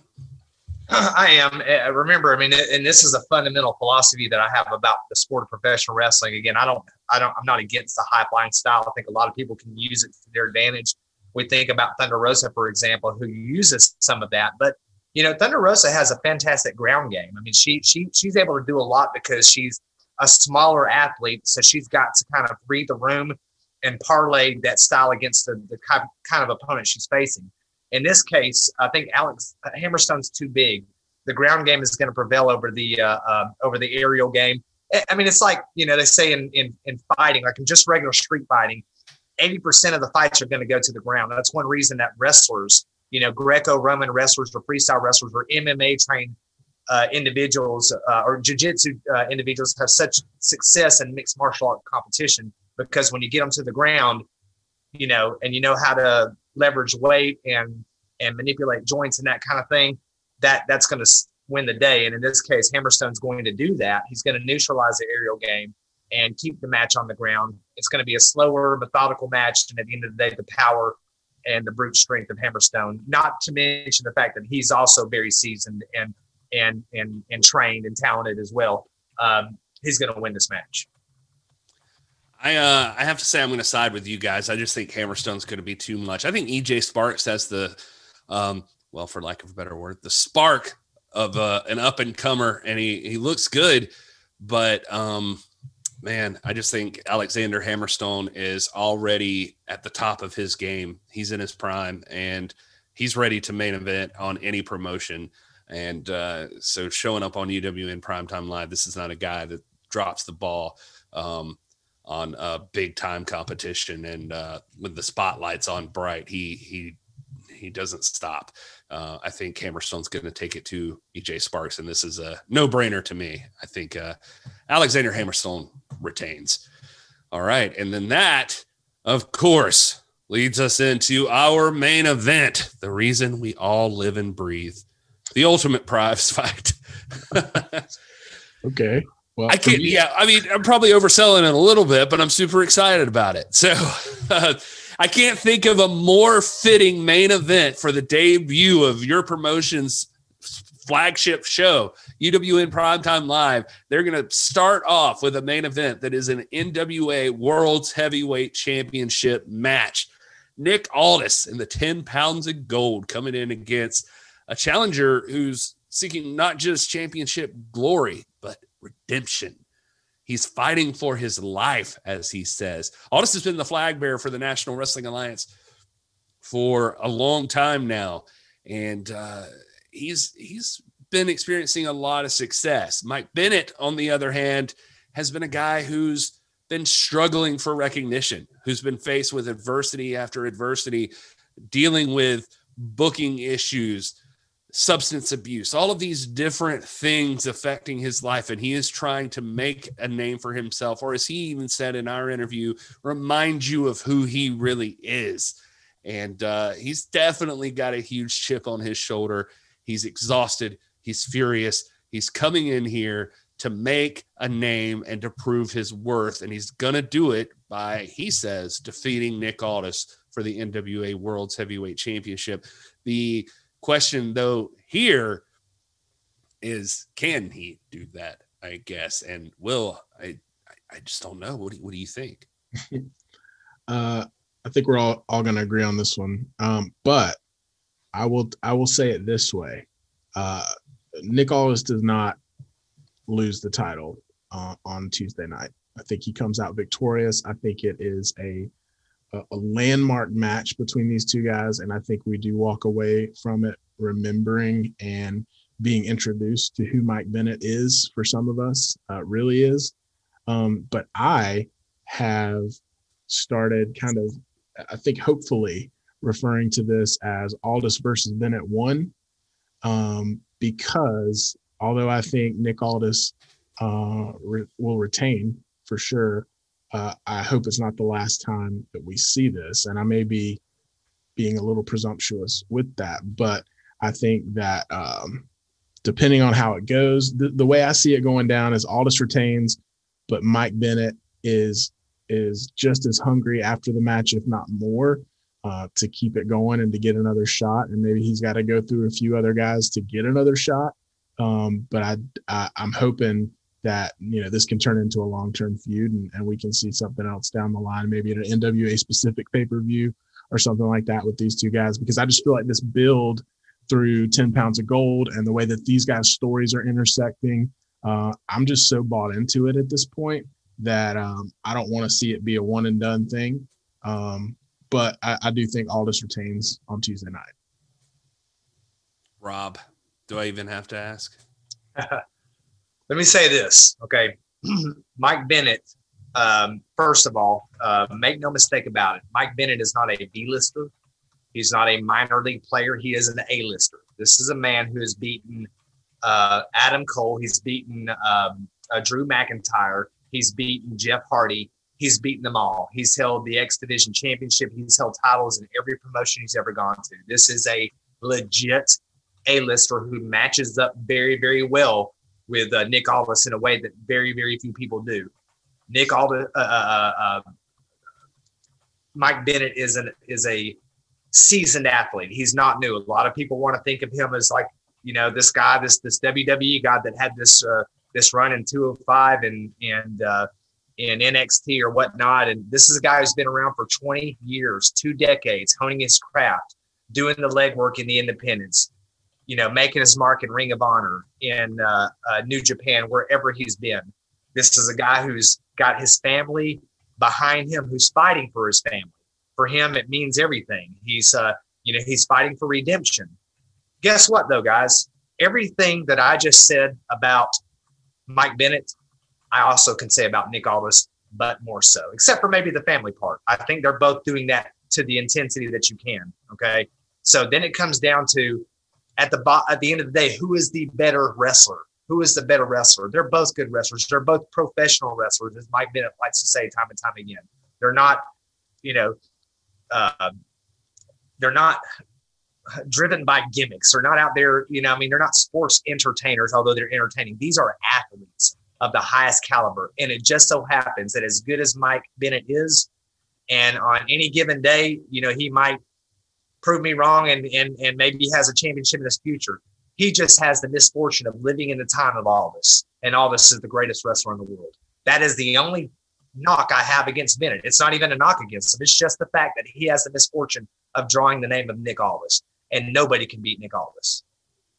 Nobody, you say? Not right now. Okay. Well, um, I will. I will give props to Mike Bennett for this much. Um, you're you are coming in in the time of Aldis, like Rob said, and you, uh, you know, ba- coming off of the place that Mike Bennett is, and just coming in out of nowhere. Um, there's a lot stacked up against him walking into this match already. Um, over the last couple of weeks, I've really started to feel like Mike Bennett has proven himself as a worthy competitor, and uh, I think given given that that glimmer of doubt in a lot of people's minds that you know like maybe maybe he does have what it takes. Maybe he is about to make a name for himself at the expense of nick aldis. Do i think that's going to happen? That's a big fat no. I don't think it's going to happen. I think that nick aldis retains. I, I think nick aldis is always prepared. Like he told us he stays ready. He stays in shape he is the champion for a reason we're about to hit 700 days right rob with this On guy. Friday. On Friday. Yeah, yeah on Friday. So I, I think Nick Aldis sees 700. I think the the better question is does does Nick Aldis see fourteen hundred? You know, because uh, you know he, he's he's that good, guys. And then Mike Bennett is good. Don't get me wrong. I mean, this is one where you know you watch the Ten Pounds of Gold, you listen to the interview. I've really grown quite fond of Mike Bennett. I really like him. I think He's a good dude, man. he's a great guy. He's a, a heck of a competitor. I think there's a championship of that caliber in his future. It's just not going to come at Aldis's expense. That's the only thing. I mean, um, and you don't have to take my word for it or any of our words. We're just marks. Take Tim Storm's word for it. Listen to the Nation show from last night and listen to what Tim Storm, you know, one of Nick Aldis's, you know, arch nemesis. Listen to what he says about him and his estimation. This this is a, a- an educated opinion that we're offering here, and it's again no critique on Bennett. Could he win it? Yeah, he could. He very well could. If if he did, would I be like completely, absolutely shocked? No. But I'm a betting man. If I were a betting man and I had to put my resources resources on the line, it's going to go with Aldis. Aldis is just that good. All right. Well, um, you know, I, I think the build to the match is excellent. I think we're all excited to see it happen. And I think the fact that there's that, there is a chance, albeit small, that Mike Bennett comes out on top. You got to tune in to UWN Primetime Live on Tuesday, September the 15th, FITE TV or in demand pay per view. You got to check this thing out. Um, like I said, they got that bundle deal. If you want to just go ahead and jump on that thing and make it so it's like five bucks an episode essentially for four of the UWN primetime lives, you can do that right now. Or you can just go ahead and go for the one for seven ninety nine on FITE TV, eleven ninety nine on In Demand. Well worth your money, well worth your time. If you're looking for an alternative to the pro wrestling that's out there in the mainstream right now, it's there. It's ready for you. It's waiting. Go check it out. UWN Primetime Live. I'm going to keep saying it. And then on Friday, NWA Women's Championship match on the line, Title Match Network, Thunder Rosa against Lindsay Snow at Hell Hath No Fury by Mission Pro Wrestling. This is a excellent week for NWA wrestling. You want to see something new, something fresh? This is how you get it. Um, I don't know. Am I missing anything there, guys? I, I'm trying to sell this thing. No, I mean I, I'm I'm with you, man. I, I'm I'm excited. It's kind of a little bit surreal because you know I, I joined this show um, a few months back, and there has not been any new NWA wrestling content besides uh, Superpower, which was like the second or third week that I was a part of this show. So this is this is a big deal, and it's it's it's new. Uh, NWA specific, even though it's a crossover type show, it's a partnership. Uh, we're getting NWA title matches. We're getting uh, NWA, you know, talent here and and from here on out, no doubt. Um, so it's a big deal, and, and I, for one, am not going to miss out on it. Um, and so, if you haven't gone and ordered it yet, you definitely should. Um, we're going to be talking about it a lot on this show, so you want to be in the know about what we're talking about and be able to give your uh, your opinion and be informed about it. So um, go do it and, and let's go support it. Let's make this thing huge. Let's make, uh, you know, I would love for, we talk about this with Title Match Network and Mission Pro, the same thing with FITE TV. Like, I would love for these to be through the roof because uh, we love the NWA and we love David Marquez. He's a fantastic partner and, and part of the NWA, and we'd love to support him. So I think this would be a, a great opportunity for you know us to just kind of blow the roof off of it and be like, man, this was huge. You know, let's um, let's let's keep getting bigger and better. So let's let's do it. All right. Well, um, obviously, we can continue the conversation about UWN Primetime Live, Hell Hath No Fury from Mission Pro as we go along in the show. Um, I'm sure it's, it's the hottest thing on everybody's mind. I just wanted, I couldn't wait any longer. Longer. We, we just had to talk about it. So we got it out there. And of course, we have the after after show after we get through, some of the news. So when we just go to hang out with the chat, uh, I'm sure some more stuff will come in, but uh, let's uh, let's jump into some other news items here. Uh, AEW uh, on September the 9th, guys, did one million sixteen thousand viewers. Uh, how about that? That's it's a pretty big goal for them. Now, a lot of people are saying that that's you know they were unopposed by NXT technically, and um, all of that. Um, so maybe that should be expected, but uh, I just thought that was a, a pretty big big move by AEW. So so props to them. Yeah, that's huge, and that's something we've been talking about uh, a lot. It's kind of been an unofficial, I feel like, benchmark for NXT and AEW. And we talked a little bit, I think, last week about them separating nights and not going head to head, and how that you know hopefully will be better for everyone. I would love to see NXT putting up numbers over a million um, because that means we could have over a million people almost every night of the week enjoying professional wrestling in some capacity. I mean, that's good for the sport of professional wrestling. That's good for for what the thing that we love. Um, and so I think that's that's a big deal. I'm happy for him. Yeah, I mean, I mean, you can't argue with the numbers, and, you know those t- tuning in and tuning in in a, in a in a show that's in a sort of a a season in which it's showcasing NWA talent, I think that's a plus. You know, it's a plus for them. It's a plus for us. It's a plus for uh, the world of wrestling. Rising tides raise all ships, and uh, and so you know, kudos. All right. Well, um, speaking of that particular thing, um, you know, Chris Jericho was on Busted Open Radio this week. Also, by the way, uh, just before I even go into that, if you haven't already. Uh, speaking of Jericho as well, take a moment out of your time to, first of all, know that Thunder Rosa will be on uh, AEW Dynamite this week, also defending against Ivelisse. Is that is that right? That's who she's defending against. Yeah. Um, so I, we keep talking about UWN Primetime Live. We keep talking about Thunder Rosa defending on Friday. She's also defending on Wednesday. So she might not even go to Friday as the NWA women's tag team or women's champion. But I mean, I think we all assume that nobody can beat Thunder Rosa and she'll eventually someday be buried with the belt. But um, assuming that she beats Ivelisse, uh, she'll go on to Friday. But just make sure you check out AEW Dynamite and Thunder Rosa's. Uh, uh, her segment was pretty high with Serena Deeb uh, the other day, so that that was a pretty cool thing.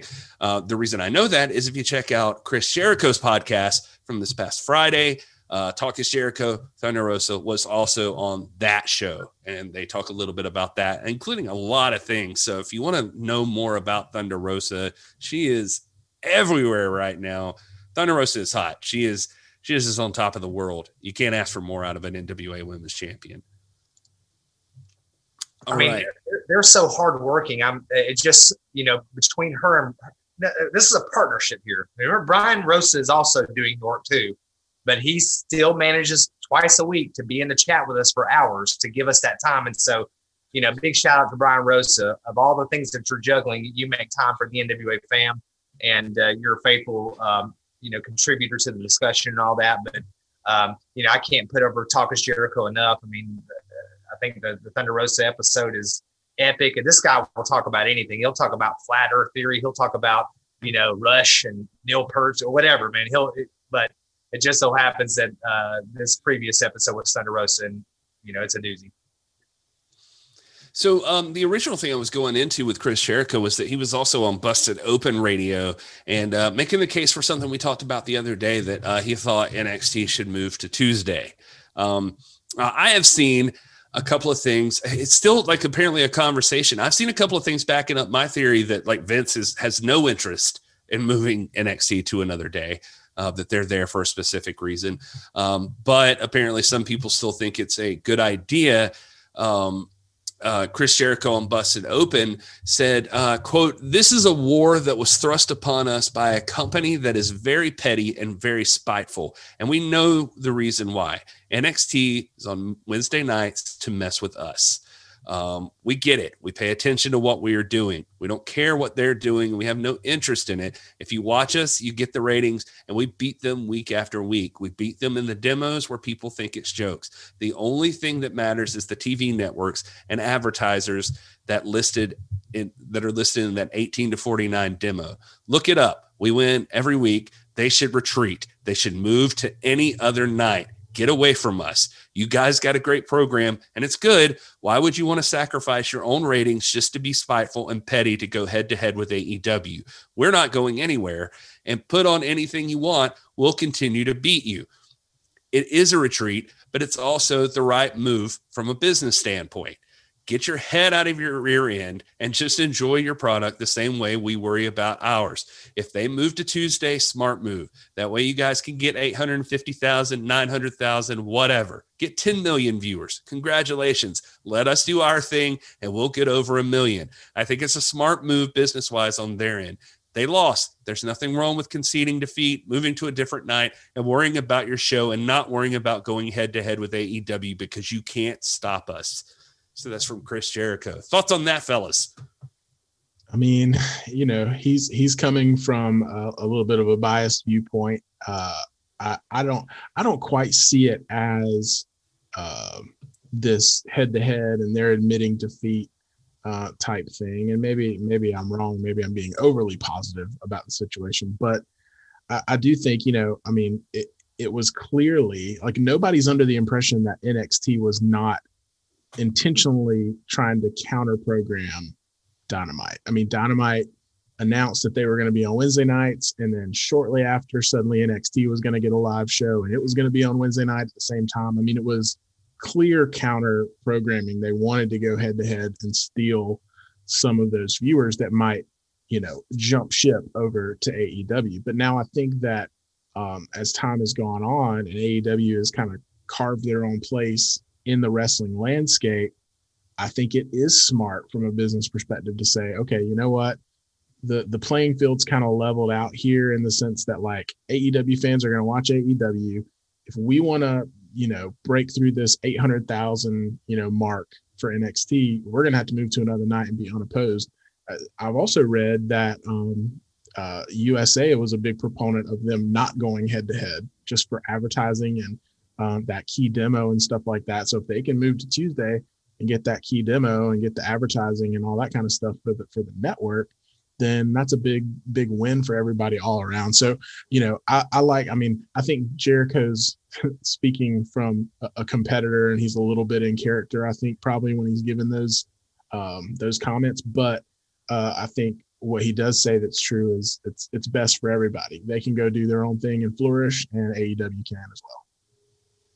Yeah, uh, I mean, I think that part of Vince probably imagined that AEW was going to be there was going to be a novelty about it that would eventually wear off, and then people would again, like they did during the Monday Night Wars, eventually go back to WWE. And it's apparent now that uh, that AEW is a picture; it's not going anywhere. It's got a loyal and dedicated fan base that that uh, they're not going to draw from if AEW is on. I don't care. And I like NXT. I don't care how good it's going to be. I don't care if it's just the Scarlett Bordeaux episode. You know what I mean? I mean, if AEW's on, people are going to be watching that if they're AEW fans, and so it makes business sense. Uh, it makes you know sense for their uh, for their uh, networks to to not compete with each other and and you know draw from the same pool of, uh, of viewers. Yeah, I um for what it's worth, uh, over on uh, PW Torch too. Uh, uh, has been a guest on the show, Uncle uh, Bruce Mitchell, uh, wrote a uh, nice column too, talking about Chris Jericho being uh, pretty wise in the ways of the wrestling business. Basically, he's just kind of putting over Chris for uh, coming out and making these statements, basically, and that he's he knows that Vince hears him, basically, and uh, and just you know just the way that he's striking at the ego uh, of Vince McMahon. So um, just kind of interesting. He's on um, he was also on Alex McCarthy's talksport.com recently and uh and uh he he said he said in that show straight to Triple H like he said on that he said you need to go to Tuesdays and grab an extra 250,000 viewers. Get your demo where it needs to be because it's embarrassing on Wednesdays to see you against us. And uh and then um I mean it's no mistake that WWE is the industry leader right now um, in wrestling. They're still the top dog, and it's not super close um, as far as in the scheme of things, business wise. But uh, it is interesting to see Chris Jericho start to attack at uh, WWE with these things, and he's uh, just uh, he's like he's really behind. Uh, you know, it's the thing we're talking about at the, the top, Rob, about the the brand, like having faith in your brand and wanting to build your brand. It seems like Jericho has this same kind of mentality as far as when it comes to AEW right now. Like he's really trying to represent his brand and he's proud of the company that he works for. Um, they get they got into a conversation at 430 even about Jon Moxley. Um, you know, they were like, well, you know, he's a former WWE guy or something. I forget the exact context of it. It was something along those lines. And he told Alex McCarthy, he's like, this is not that same guy. He was like, Dean Ambrose does not exist anymore. Uh, he's like, that was some job guy from the past. Jon Moxley is not the same person he was over on that show. Um, he's he's basically saying like Moxley's free. Moxley's a different person. That was a WWE creation over on the other show, and Moxley has become his own man, and he is a bigger star than Dean Ambrose ever was. Uh, so just interesting, just to see like he even like takes. He's even looking at it like the talent is like two different people, you know. And it's just uh, I don't know. I was just kind of intrigued by his perspective on this. Yeah, and uh, Front Rows made a comment in the chat about uh, maybe there's some slight a slight bit of disingenuousness there on Jericho's part, you know, that they don't pay attention to WWE because they most certainly do.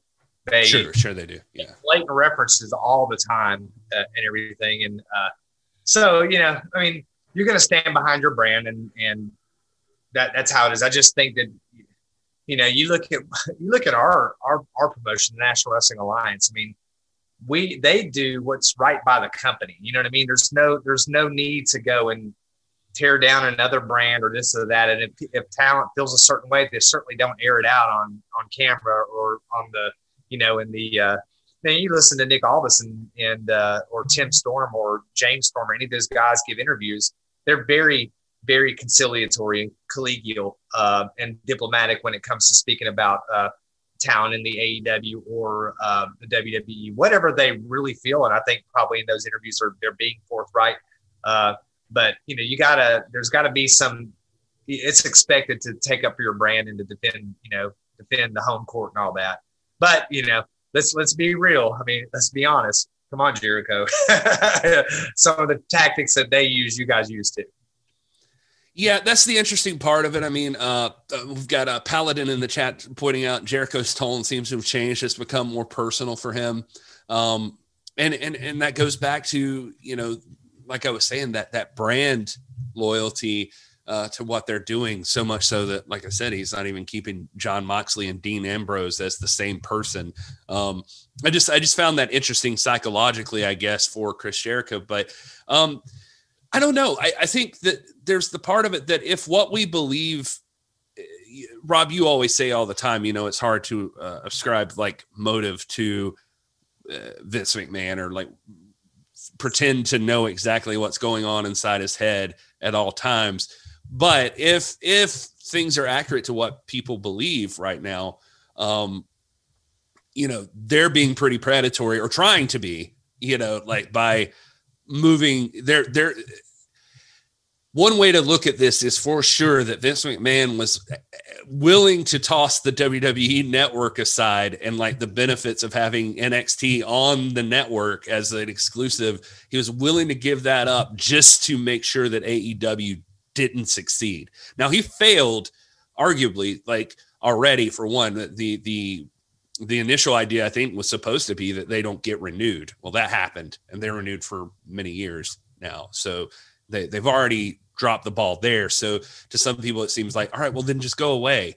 And they're still not going away. And they're still like trying to pull from the ratings. And so it's just, uh, it's just interesting. So I can see like for a guy like uh, Jericho, where he feels like, well, maybe I can appeal to something else, like like to his ego somehow and try to attack him that way. I don't know. I don't. I, I, don't know what Jericho's thinking either. But it's just interesting to hear him be so vocal about it. I guess.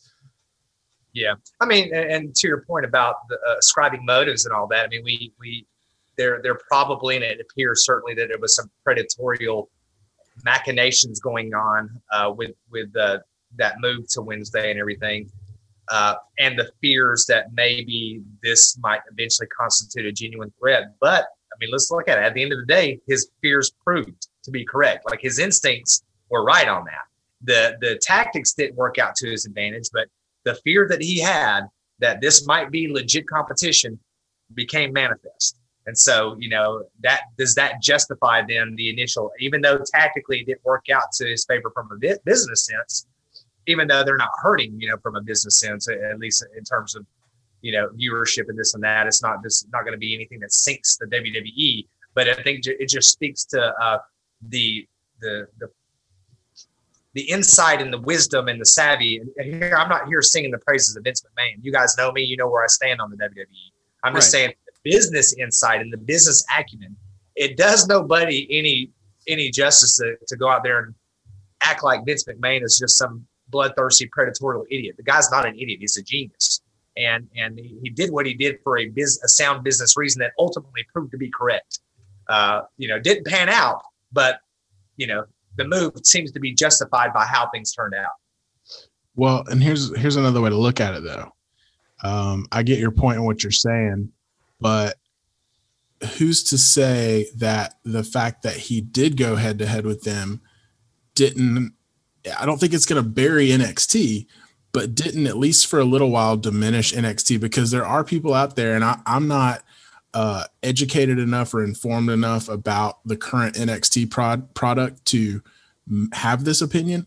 But I have seen a lot of opinions out there saying that since the Wednesday Night War started, NXT is has declined in quality, um, and so there is that kind of side effect there that people could argue or people could say that the the competition didn't benefit NXT or WWE. So, you know, I think that that there's different ways to look at it. I mean, if they had come out and said, you know, still given NXT their live show, but had started out on Tuesday night and didn't do it as head-to-head counter programming, would would NXT be in a better position right now? I mean, that's one way to look at it. But then, you know, it's hypothetical. We don't know.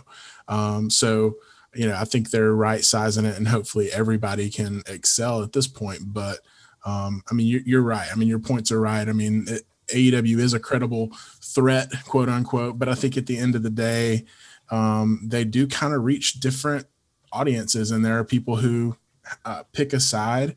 But I think it's good to have the visibility of all of it. I mean, if you're an NXT fan and you're diehard NXT, you know, you can still check out AEW. That doesn't mean you're less of an NXT fan right? And vice versa. You can be a, a diehard AEW fan, but I think they created this war that you had to pick a side, and things got really vicious online um, about you know NXT sucks. Well, NXT doesn't suck. It's just if you're making me choose between NXT and AEW, I'm going to choose AEW. So I think maybe forcing people to make that choice might have had a negative effect on on both brands, and and maybe we can distance ourselves from having to do that. Yeah, it's interesting. I, I have a tough time in my own brain, like balancing out like what their booking decisions, like how it would have changed anything. Because while I can look at things, like for instance, I think that uh, you could argue that AEW's had a better job or done a better job of uh, building certain people. Like if you look at like more long term storytelling, so as far as like, uh, or at least for a while, like Hangman Page or um, MJF or uh, even Orange Cassidy. Um, there, there are other th- like I feel like NXT's felt a bit rushed in some places, or and injuries have caused this and other things. But it seems like they've been kind of messing around. Although I heard I haven't watched it yet, but I've heard the cage match this past week with Rhea Ripley and Mercedes Martinez is really amazing. And um, you know, I've heard Finn Balor and Adam Cole was great. So who knows? I guess where I'm going is is like on one day I want to like criticize them for their booking, and then it's like sometimes I look at AEW and I'm like, all right, well, here's the Mimosa Mayhem match, and now Miro's coming in on a a wedding angle. Like this is all WWE playbook stuff you know? It, it, feels like just just straight out the same exact stuff. So i don't know like what's influencing their decisions create creatively. Um anyway yeah. a, like you like we were saying earlier you reserve the right to be critical uh, about about storylines and booking and all that's okay without throwing everything out. I mean we can't nobody can sit in here and say that everything wwe is doing is terrible because that's just wrong. It's not true. There's lots of vibrant bright spots about WWE and AEW. I mean, there are things, uh, Gary, I remember, I mean, you were very critical of the NWA with the whole Mama Storm bit, you know, and, and at first with question mark, you were outspoken about it even. Um, Not at first. So there were, I think it's. Yeah, right. I mean, it was always balanced and very respectful criticism, but you made no mistake. When I was just listening to the show when, when you and Adam were hosting this, you know, you were very vocal about that. And, and, and that's just part of being, you know, you, you call it like you see it. And that doesn't mean you're burying anybody or that you you think the company's trash. There may be, it may be that the aggregate amount of, of one company tends to be stuff that's not our taste, but let's not kid ourselves that we should celebrate good wrestling wherever it's at, whether it's, you know, under Vince's banner or whether it's under Khan's banner or whether it's under Billy Corgan's banner or whoever. Good wrestling should be celebrated wherever it's at. I agree. I agree. We love good wrestling. And so we want, I think we all agree that we want all of it to be good. And so, um, you know, hopefully, I don't know. It just, it feels bad like they're fighting each other. And, and I think it would be better for the whole wrestling business. I do agree if like NXT moved to a different day. Although I don't know why NXT has to move to a different day. I mean, I guess AEW can move to a different day too. Um, but they're not going to do that either. So, um, interesting stuff guys, I guess what we should do here is let's go ahead and wrap up the podcast portion of the show. People that are new and watching right now, and if you don't know this already, we do this sometimes. We go ahead and wrap it up for the listening audience who are just going to be hearing on the podcast tomorrow. Um, and we just hang out with you in the chat and we just talk about whatever you guys want for just a little bit. Um, so uh, just stick around with us. We're going to give our little sign off here and tell everybody where they can find people uh, for anybody that wants to, you know, hear more of Rob's ranting and Raven, um, then um, they can do it. But uh, so so Rob, where where are you on the interwebs? On the interwebs, I am at R Stinson four on Twitter. Shoot, it's like RD Stinson four on Instagram, uh, and uh, on Facebook, Dr. Robert Stinson. You can find me here every Sunday and Thursday night now on at the NWA Pod, and the NWA Pod is that on all of our social media networks. So uh, look us up, like, follow, subscribe uh, you know, help us get to a thousand so we can start making, you know, making some money off this. Will, where are you? Uh, at Hey It's Will with one L, uh, Twitter, Instagram, Facebook, um, and at Real Hey It's Will on TikTok. And um, so yeah, and and as Rob said, right here on this channel, um, keeping the the uh, good vibes surrounding the NWA going and, and getting pumped up about what's coming up this week. I am at this is Gary Horn on all the things, and uh, the show is at the NWA Pod, even on TikTok now.